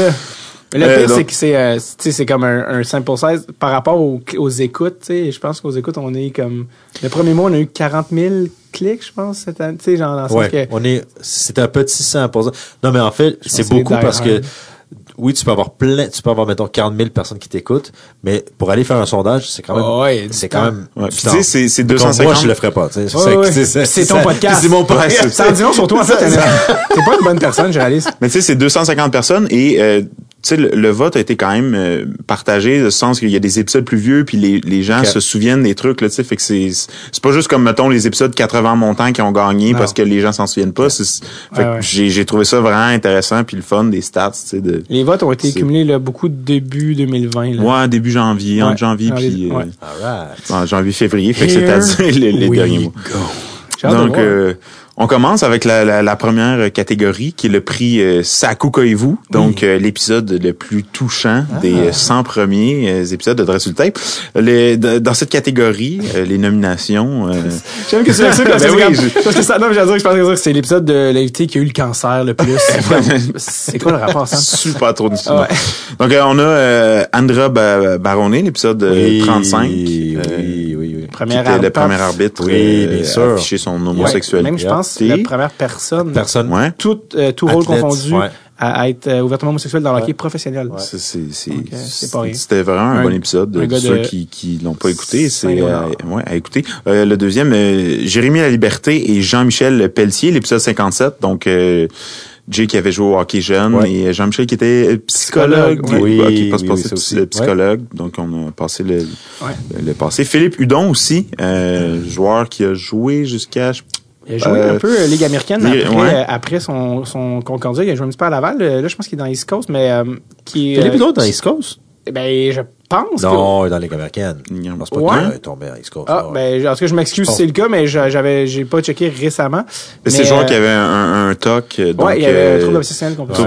Euh, euh, obsessionnel compulsif. Super euh, bel épisode aussi. On avait euh, Steve Bégin, euh, épisode 76, quand il a parlé qu'il a complété son euh, secondaire 5 Ah ouais. euh, par après. Et Gilles Ouellette, épisode 79, du hockey sonore, les hiboux. Oui. Le hockey pour Euh, aveugles. C'est hockey pour aveugles, ouais, qui était au début Non de la saison tout cas, je 4. sais pas qui j'ai, j'ai Euh, ouais, j'espère offenser personne, voyant, mais ouais. ouais. Euh, et le, le gagnant dans cette catégorie, le prix Sakukoivu, est l'épisode avec Jay La Liberté et! Jean-Michel Pelletier. Ouais, ouais. Ah ouais, Mais Hey, c'est, c'est, pour vrai, c'est tous des bons épisodes. C'est tous des épisodes avec des, des, des moments vraiment euh, t- touchants. Mais c'est vrai que celui avec Jay, euh, qui touche les gens directement parce que c'est quelque chose que sûrement beaucoup de gens ont vécu C'est ou qui ont vu ou des amis. c'est le, petit gars qui s'est fait pousser euh, Euh, c'est, euh, là, par je un, suis- un père un peu euh, qui veut que ça fonctionne, puis que- qui, qui perd le goût de jouer au hockey. Honnêtement, je suis comme content que cet épisode-là a gagné parce que c'est un épisode que moi, j'ai vraiment aimé. Puis quand, tu sais, Je on- ça aussi. Je pense qu'on avait senti qu'il s'est passé quelque chose de spécial lors de cet épisode-là. Je sais que pour Jay aussi, ça a donné quand même. C'était très touché de venir s'ouvrir. Tu sais, Jay, c'est pas quelque Jay chose qui, c'est ça, qui parle souvent. qui est humoriste qui- en passant, là, pour ceux qui ne connaissent pas, euh, de venir. Puis je me souviens, il, il était, il- ça- ça- cet épisode-là est né en fait d'une discussion sur un lieu de tournage où je fais, il me dit ah je joue au hockey, je fais ben tu m'as jamais dit ça, tu joues au hockey. Laisse-moi me conter son histoire, je fais attends c'est fou. Et là je dis faut que tu ailles au podcast, ben ça tente évidemment, je veux certainement pas te forcer. Je, je le revois avant l'épisode, une couple de mois plus tard, fumer sa cigarette dehors puis être comme écoute moi là, euh, tu sais c'est c'est super personnel là, tu sais puis qu'il y a eu la, la gentillesse, la générosité de s'ouvrir, euh, de faire cette affaire là, puis je suis content aussi parce que souvent les gens vont évidemment, c'est normal, cliquer sur les épisodes dont les noms sont connus. Ouais. Fait que le monde aurait pu dire ah Steve Bégin, les gens à Montréal, on l'a toujours aimé. Mais non, le fait que les gens l'ont vraiment écouté cet épisode-là puis que de voir que vous écoutez les épisodes. Ah, les, les gens ont vraiment voté par rapport à, ce- ce, qu'ils ont écouté puis ce qui, ce qui est venu les chercher Oui. et non juste de ah tel nom je m'en souviens. c'est ça qui est vraiment le fun de voir. Puis je, vous- ben, je vous remercie là pour vrai. C'est c'est un auditoire qui est vraiment euh, qui est vraiment le fun puis qui est fan puis qui, qui aime le produit que vous avez euh, bâti. Merci. merci vous aux fans d'écouter le podcast. félicite ouais. Euh, tu sais, ça, c'est une preuve, je pense que l'épisode gagne, que, le- que, que si tu écoutes le, le podcast assidûment, tu- t'écoutes vraiment tous les épisodes, Oui. puis que tu fais confiance à la proposition qu'on va te faire, puis que même si elle est différente, puis que c'est pas un gars de la Ligue nationale, que tu fasses, hey, euh, shit, c'était vraiment intéressant cet épisode-là. Fait que merci, euh, merci à vous, puis merci à Jay. euh, Et puis merci aussi en passant, on l'a pas, mais merci à Sam. Hein. Euh, Ah, mais nous ça, as aidé, euh, ça, on peut le dire un- bien plus tard. Ouais, bon. c'est encore trop jeune. là, pour que- oui, évidemment. Euh, la deuxième catégorie, le prix euh, Paul Bob Bissonnette, donc un Oui. épisode le plus comique. Euh, Mais là, ça peut fourrer le monde. Bob Bissonnette, c'était pas euh, un chanteur? euh, ouais, ben c'est lui. Mais Paul, Paul, Bis- Paul Bissonnette, c'est le gars Biz Nasty, puis Bob Ouais, je pensais, Bissonnette. je pensais que c'était Ah un ouais, ben, c'est- ben, les deux ils sont comiques. Fait que C'est ça un marche. mix. C'est un mix des deux. fond, un mix des deux. Parce que je sais pas si tu Paul de- slash Bob Bissonnette. Ah, tu sais, ok, les ok, deux sont, slash, les deux ok. sont, ouais, ouais. Je sais, le son nom de Biz Nasty, c'est-tu Bob, puis je le sais pas. Bob. ok, oui, ok, je Biz comprends. Bob, je non, c'est, c'est, c'est un petit, j'ai joué avec la langue française. Le Donc, euh, dans, cette catégorie, il y avait euh, Jay du Temple avec Phil Bond, épisode 36. On avait Danny Dubé avec Adib Al-Khalidé, épisode Ouais. 48. Euh, Max Talbot, Pierre-Yves Roy-Desmarais, épisode 78. Euh, avant tu le gagnant. on- Ben, il reste deux. Ok, vas-y. Euh, Martin Maguire et Julien Yeah. Corriveau, épisode 80. Et Guillaume Latendresse avec Sam Breton, l'épisode 84. Et je te laisse la parole. J'allais dire, qui tu penses qui a gagné? On va refaire nos, nos projets, nos pro- Moi, je, je, je, est-ce que tu penses, moi, mettons ce que j'aimais le plus ou mais tu Non, qui a ce- gagné? celui- euh, moi, je ben, pense que le monde va dire, moi, je pense que vont dire le, le dernier Sam Breton. Puis, qui, qui toi, t'as? Moi, personnellement, j'ai trouvé le plus drôle, puis, puis euh, Ma- Martin Maguire. Parce que t'étais là aussi. Euh, Ben, mais- j'étais là aussi, mais, mais j'ai trouvé, ah, même, ah, j'ai trouvé que je- j'ai trouvé ça drôle. Parce que- aussi, c'est je suis 100% avec aussi, euh, je Tom que là-dessus. Il y a, il y a Mark- quelque chose, euh, il- Martin il, ouais, y a, il- il y a quelque chose de, je trouve, dans la façon qu'il Le gars, sa- ses histoires roulent sur sa tongue, sur sa langue. Mais il y a le delivery le d'un delivery. humoriste, pour vrai. Le genre, de- delivery, c'est- qui quelque chose. ouais. J'étais Ouais. crampé. En tout cas, voilà, Ben, ça c'est moi, vrai. je Toi? pense que c'est soit Phil Bond ou La Tendresse qui gagne. Ah ouais? Que soit, soit Sam, euh, euh, soit Sam et Guillaume La Tendresse ou Phil Bond et euh, Jay. Mais je sais pas. Parce qu'il y, Bien. avait- il y avait des histoires. euh. L'épisode gagnant, Guillaume Latendresse et Sam Breton. Ah, Ça- bravo, bravo. Félicitations, Euh, messieurs. écoute, et Sam, au moment d'enregistrer, qu'il là vient d'avoir, je sais pas si t'as vu, un Oui. énorme boost. Quand tout le monde en parle, la semaine passée, gros hit. On pourrait dire qu'il a sorti la balle du stade. Et euh, de savoir que, que, que des gens l'ont peut-être découvert au podcast. En tout cas, je vais être une shameless plug, sambreton.com, il est en tournée en ce moment. Il a Le nombre de fois que tu l'as plugué en te trompant des dates au courant des quatre saisons. Ah, mais je pense pas qu'ils l'ont découvert au podcast, le monde. Je pense qu'ils le connaissaient avant. Je, honnêtement, Je suis on- pas mal certain. Le mainstream, c'est, c'est, c'est large, là, je sais pas, mais euh, ils, ont- ils viennent de sortir un supplémentaire à l'Olympia. Je suis comme, ah, nice, je vais checker sur le site. Il est rendu genre au sixième, à, à septième rangée du balcon. Les billets, je suis comme, here we go. Hey. Mais bref, cet épisode avec Guillaume, ben oui, cet épisode-là, les gens qui, moi, encore cette semaine, genre, je pense hier, j'étais dans un meeting avec une boîte de prod. Hey, la tendresse, j'ai écouté ton podcast. Il est drôle, ce gars-là. Nan, nan, Puis il y a l'autodérision, puis c'est drôle parce que tout de suite, ça a pogné avec lui puis Sam. Ouais, ben deux oui, oui, boys qui s'ouvrent une bière d'une ligue de garage après la game, là, comme s'ils se connaissaient depuis 30 ans. Puis en arrivant, cette journée-là, il était comme un peu stressé. Guillaume me fait, là, euh, Sam Breton, c'est quoi son rôle à lui? Je fais, Ah, tu vas voir bien rapidement. Je pense les deux premières affaires, c'était... Ah ouais, mais hein, puis euh, puis je pense que tu sais il y avait il y a beaucoup d'autodérision aussi Guillaume là, comme Ouais. j'étais lent, j'étais lent, j'étais tellement lent, tu sais comme il avait pas peur d'aller là puis Sam est parfait pour et je le cite pour citer Sam mettre de la sriracha dans la soupe. Fait que c'était comme un, un parfait euh, combo. Ça qui aurait pu être dans le plus touchant, mais qui était par- surtout drôle, mais quand il parle des commotions cérébrales aussi, Ouais. c'était, tu sais, c'était un- c'était un- c'était super intéressant. Ouais, Puis- ouais. Mais je suis content qu'ils ont gagné euh, et mini mini plug par rapport à ça. Ça c'est l'épisode un épisode qui a été enregistré au ZooFest. Ouais. Et au ZooFest, il y a toujours une ambiance électrique. Les gens viennent, on en fait un par année, that's it au ZooFest. Il est tard le soir. Il est tard le soir, là, on a pu dépasser. Euh, venez prendre une bière, checker, puis on peut poser des questions. L'année passée, Guillaume est resté après, il a signé des cartes de hockey qu'il avait amenées pour amené, le ouais, monde. ouais. Fait que honnêtement, on en refait, on récidive cet été au ZooFest, là, si tout va bien. Fait que euh, venez faire un tour au ZooFest, c'est toujours le fun dans la petite salle à balustrade. Euh, troisième catégorie sur cinq, le prix euh, Jerry Rochon, donc euh, qu'on décernait à un, épisode qui touchait un, un sujet un peu plus niché. Donc, dans cette catégorie, on avait Jack Ann, épisode 14. Ming Long de son vrai nom. Je suis désolé. C'est pas moi qui l'ai booké, celui-là. J'étais pas là encore. Deuxième épisode, euh, Simon Snake Boisvert avec Charles Pellerin. Ouais. Euh, Épisode 49 euh, et 67. Donc, c'est les épisodes spécial draft. On a aussi Anthony Gauvin, épisode 45, euh, qui travaille chez Bauer, de conf- Ouais. confection Ouais. d'équipement. On a aussi Martin Bradette, épisode 73, qui était venu nous parler de roller hockey. Et le dernier, Gilles Côté, épisode 83, le, le dépisteur des, des Sharks de San Jose. Ton idole. Celui qui t'appelle papa. Je t'aime. Euh, et- oui, c'était-tu tout? ouais, c'est tout. C'est les, les Euh, moi, cinq. je- euh, si j'avais à Paris, j'irais... Euh, toi, tu penses quoi? Moi, je pense à Gilles Côté. Ah ouais, moi, je- moi si j'avais à Paris, j'aurais dit... Euh, L'engouement pour le, le draft est tellement fort, je dirais l'épisode avec le draft. hein.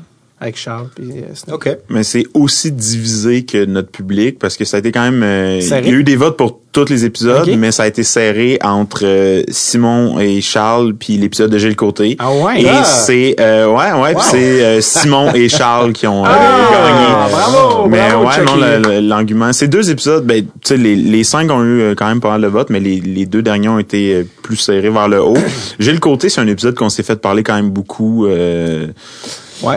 le, le, le- côté ouais, ouais, de, de dépisteurs plus proches aussi, encore actifs. On a eu quelques dépisteurs, mais qui étaient plus nécessairement euh, super actifs. Puis ben évidemment, l'épisode de, de Simon, les deux épisodes en fait de. Simon et Charles. Qui est les- devenu une tradition, Ben en oui, fait, oui, oui, qui est devenu en fait un volet car- carrément du podcast qu'on fait mi-année pour les World Juniors et à la fin de l'année, euh, Charles toute l'année il fait ses devoirs et juste que vous sachiez que Charles a eu récemment 25 ans et que évidemment je prends soin de nos collaborateurs à Dread Sur Tape et vu que c'est un obsédé des prospects et peut-être certains ont regardé notre live Facebook, bon, la sélection de Cole Caulfield a, a généré en lui un orgasme. Et, C'est pour ça qu'on vit. Ouais, il a dit, je sais, c'est pour ça qu'on vit, asti! Parce qu'il l'avait, on se rappelle, cinquième sur sa liste, il a glissé 15e, ce qui est du jamais vu. Et donc, pour sa fête de 25 ans, nous l'amenons au Wisconsin voir euh, en, en chair et en os Cole Caulfield. Et là, au moment d'enregistrer, on, on va en fin de semaine. Donc, je vous dirai si on revient en vie. Mais, euh, ça pour dire, euh, très hâte à chaque été. Puis, je veux le dire parce que je sais qu'il y a beaucoup de gens que c'est leur couverture, du- leur préparation pour le draft, c'est vraiment notre épisode. Je sais que dans les médias traditionnels québécois, il y en a pas tant. Euh, en fait, je dis québécois, mais at large, Bob McKenzie fait une liste selon ce que des scouts, il, il sonde 10 scouts puis il fait une liste, Ouais. mais Craig Button le fait un peu plus. C'est vraiment Corey Pronman à The Athletic puis euh, Scott Wheeler qui ont commencé à faire des trucs plus nichés à The Athletic, mais dans les médias traditionnels, peu de couverture sur le draft. Donc, merci à Charles de prendre le temps pendant toute l'année de checker des vidéos de jeunes Finlandais. C'est, c'est borderline pédophile. Puis, euh, moi, ça me touche. À chaque fois que je voyais une, une story de Jay Dutemps qui filmait Charles sur son sel, j'y écrivais tout le temps encore en train de regarder un gars de 15 ans en Finlande jouer au hockey. Et voilà. Ben, il faut ce qu'il faut. Hein. Ben oui. Euh, autre catégorie, on avait le prix euh, Brent Gretzky, le prix découverte. Donc un épisode avec. Non euh, pas personne l'a moins aimé tous les temps. non, non, non. Euh, un, un épisode avec une personne issue du monde du hockey qu'on ne connaissait pas nécessairement dans les médias ou quoi que ce soit et que les gens ont bien apprécié. Ouais. Il y avait euh, Gilles Lupien, épisode numéro 5, euh, qui est c'est agent de joueur, ancien joueur. Ancien Ancien joueur agent de joueur. ancien agent de euh, joueur. De- Ouais, il y a eu beaucoup de gardiens de but, lui, en fait. Il a, a gagné des Coupes Stanley comme euh, défenseur euh, de 6 pieds 6, genre des Canadiens euh, dans les années 70. Après ça, il est devenu agent de joueur rapidement. euh, dans les, quand les agents, ça commençait à être une business. Puis très rapidement, lui, son identité, c'était les goalers québécois. Ouais. Fait que Félix Potvin, Martin Brodeur, ouais, Roberto ouais. c'était le monsieur. Là, tu vois, encore aujourd'hui, il y a Sean Couturier. Il y a encore Ouais. quelques gars, mais... Il l'a, Sean Couturier? Ouais, ouais. Ah, je pensais À moins que Sean Couturier a changé, puis je le sais pas. euh, c'était lui son agent. OK. C'est lui qui a négocié son contrat actuel, pour le moins. Que, ouais. Un deuxième épisode, Yvon Barrette, euh, épisode numéro 10, qui était avec euh, Jay du Temple, Ouais. l'ancien euh, Bataille. le comédien, gardien de but des Chiefs. Euh, on a Émilie Castonguay, épisode 54. euh, c'est la première ag- de joueurs certifiés. Ouais. Elle a Alexis Lafrenière, donc on va en entendre parler euh, quand même pas mal dans les prochaines Roussel, années. mais je dirais que la première a dépassé Ben, tout le monde dans ouais. l'agence. Euh, Martine Auclair-Vlasic, épisode 64. euh, Très, très cool épisode. Découverte. Ouais. et euh, France Saint-Louis, épisode 82. Légende du hockey euh, olympique féminin. Gra- Euh, euh, tout simplement. Grande dame, euh, vraiment un coup de cœur pour euh, cette femme-là aussi, quand elle est venue au podcast, vraiment. Et avez-vous... Honnêtement, très, très difficile à accorder. Difficile, moi, j'ai... j'ai- Euh, je sais que les gens Parce que là, il faut rappeler aussi qu'il y a des épisodes qui sont plus récents, qui ont peut-être été moins écoutés. France, ça date de l'automne, donc c'est plus récent. Euh, donc peut-être, je pencherais peut-être vers euh, Martine, parce que je sais que beaucoup de gens... Martine Blassic. Martine, ouais, Martine ça, au dessus. des gens m'en ont parlé. Fait Moi que aussi, je, dis ça, mais ça ça. peut être vraiment aussi tout- n'importe quel autre. Eh bien, la gagnante, Martine! Blazic. Eh oui, eh oui. Ah ben, t'as mal, on vu, c'est oui. Ben ça, en plus, c'est... euh, euh, tu dois être personnellement content, toi qui es obsédé avec les chats. J'ai écrit hier euh, Non. sur, sur Instagram. Dire- comme, ben là, je suis gêné. J'ai comme, ben les gens t'ont aimé. Ouais. Faut lui dire qu'elle ouais, ouais, ouais, Hey, gagné. euh. Le fait que t'as pris de l'avance là-dessus, Eh, ça, c'est- ça, je te eh, eh. reconnais. Hein? Ça, c'est le fun. Puis, euh, OK, elle t'a répondu, ah, c'est cool. Ben oui, ben oui, garde. Parce que Martine, qui a eu la gentillesse de m'inviter à la game des Sharks cette Ouais. année. Fait que, tu vois, elle est gentille pour vrai. Donc, On commence euh, à parler des sharks, j'ai chaud, là. Je suis excité. Ouais, c'est ça. Maudite ménopause. Bon. La dernière euh, catégorie et non la moindre, le MVP, qui est le Most Valuable Podcast. Oh. Donc là, on a un, un peu plus de, de, de candidats, candidates. On a euh, Georges Larac, épisode numéro 2, évidemment. Daniel Sauvageau, épisode numéro 20. Chantal Maccabé, épisode numéro 22. Régent Tremblay, épisode numéro 52. Martine Auclair-Vlasic, encore une fois, épisode 64. Max Talbot et Pierre-Yves Roy Desmarais, épisode 78. Et France Saint-Louis, épisode Ah ouais, 82. C'est ça, les... euh, OK. OK. J'ai... j'ai- OK. OK. C'est tough de pas se ranger derrière Chantal parce qu'on a parlé juste tantôt, on a parlé 15 minutes. Tu sais, ça donne une idée. là. Ouais, quand tu parles de most valuable, je pense que... Puis c'est quand même T'sais, intéressant de, tu sais, de, de toutes les catégories, on a quand même des épisodes euh, tu sais, qui vont jusqu'à les épisodes de, de 1 à 5. Là. Puis comme je, je me répète un peu, mais il y a- il y a- ils ont tous eu des votes. Il y, a- aucune catégorie que genre il y a eu deux deux épisodes avec aucun vote. ah ouais, hein, ouais, ouais, c'est ça, c'est vraiment euh, Wow. God. Ça veut dire que les gens sont quand même ouais, euh, ouais. partagés. Ben, MVP... euh, sont partagés ou ils ont arrêté d'écouter après 20 épisodes. Ils ont fait pas m'en répondre pareil. Ouais, c'est ça. Assez tough. Honnêtement, tu sais, en plus, c'est tous des épisodes qui ont été tellement le fun. Puis euh, Max Talbot, puis, puis ouais, beaucoup d'un épisode très énergique. J'allais dire, c'est entre lui puis Chantal Maccabé. Vas-y, Sam, fais-nous Vous mal. connaissez votre podcast, les gars. Là? Chantal Vous a êtes- gagné. Eh oui, la gagnante. Non. Chantal Maccabé. On en a parlé. C'est? Max Talbot qui arrive deuxième. ouais. Euh, Ah non, je suis quand même surpris qu'à chaque coup, on est comme, ou lui, ou Ouais, lui, non, mais c'est plutôt lui, comme vous êtes tac, tac.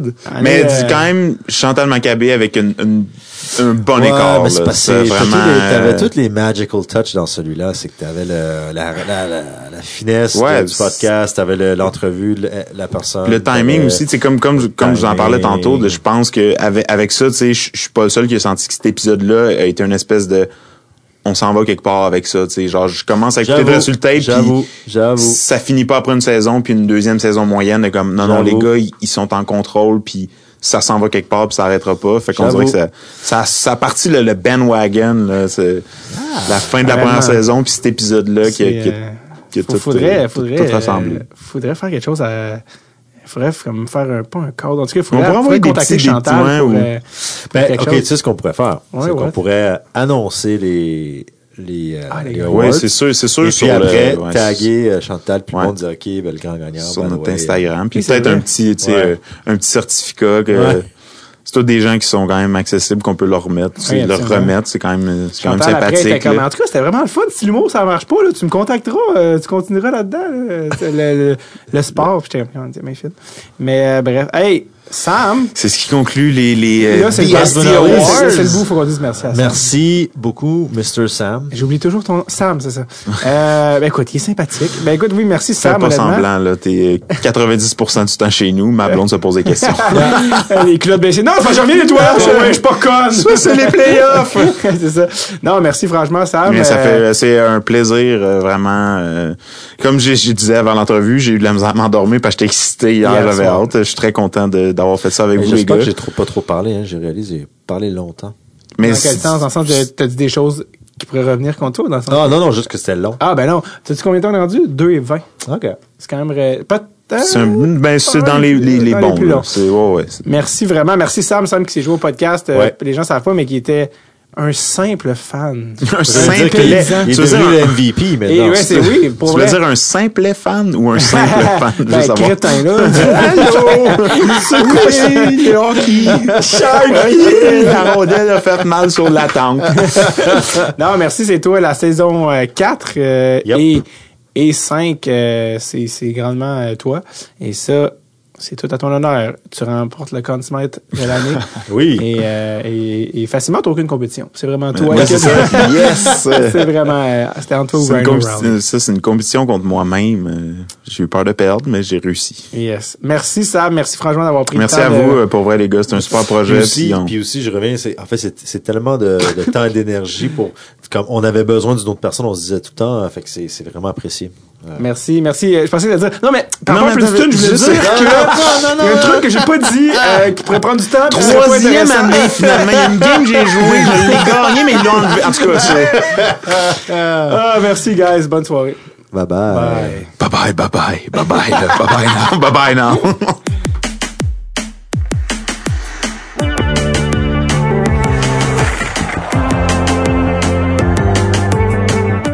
Je tiens à remercier Sam Tétro qui a animé tout ça d'une main de maître, s'est préparé comme un chef.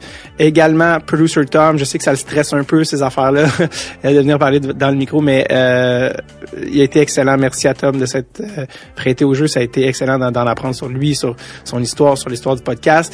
Et je tiens évidemment à vous remercier, vous euh, qui écoutez le podcast par milliers. C'est tellement, tellement touchant de savoir euh, que vous êtes de l'autre côté, euh, que vous nous écoutez dans le bus, dans le métro, dans votre camion, dans le char, à la maison, à la job. À chaque fois que je rencontre quelqu'un qui vient me parler de Dread sur le Tape, ça me touche tellement euh, de voir que vous êtes autant passionné à propos du podcast que nous, que vous aimez les bons invités, que vous aimez le hockey, que vous aimez les entretiens de fond. Sincèrement, c'est toujours touchant. Vous nous écrivez sur les médias sociaux. Je prends le temps de répondre vraiment là, à tout le monde. Euh, si je vous ai pas répondu, c'est un glitch. Réécrivez parce que je réponds à tout le monde. Ça me touche vraiment. Merci. À chaque fois que je, je vais dans des... Cet été, je me suis promené à Chaga, il y a comme cinq personnes qui sont venues me parler. C'était tout le temps pour Dread sur le Tape. Et ça, ça en long, surtout sur ma carrière. Mais non, mais pour vrai, sur, euh, sur votre passion. Puis honnêtement, c'est euh, ça me touche et ça m'émeut sincèrement. Merci d'avoir fait de Dread sur le Tape et de faire de Dread sur le Tape euh, un succès. C'est vraiment le fun de savoir qu'on on fait ça pour vous puis qu'il y a des gens qui apprécient autant. Donc, euh, merci, merci beaucoup. J'espère franchement qu'on va avoir 100 100 autres épisodes, euh, 100 autres, sans autres? J'ai jamais su la liaison. C'est vraiment. J'espère qu'il y a un prof de français qui va m'écrire pour me donner la réponse, si c'est le cas, s'il vous plaît. Euh, 100 autres épisodes. Je vous rappelle évidemment que la meilleure manière, si vous voulez qu'on se rende à 200, ça, ça va toujours rester par notre Patreon, notre page Patreon, patreon.com slash tape, qui nous permet de continuer de vous donner des épisodes qui, euh, j'espère, vous appréciez évidemment. Euh, merci encore à vous. Et euh, longue vie à Dread sur le tape. Et comme dirait euh, Sam en me niaisant en fin d'épisode, OK. OK, bye bye now. Bye bye.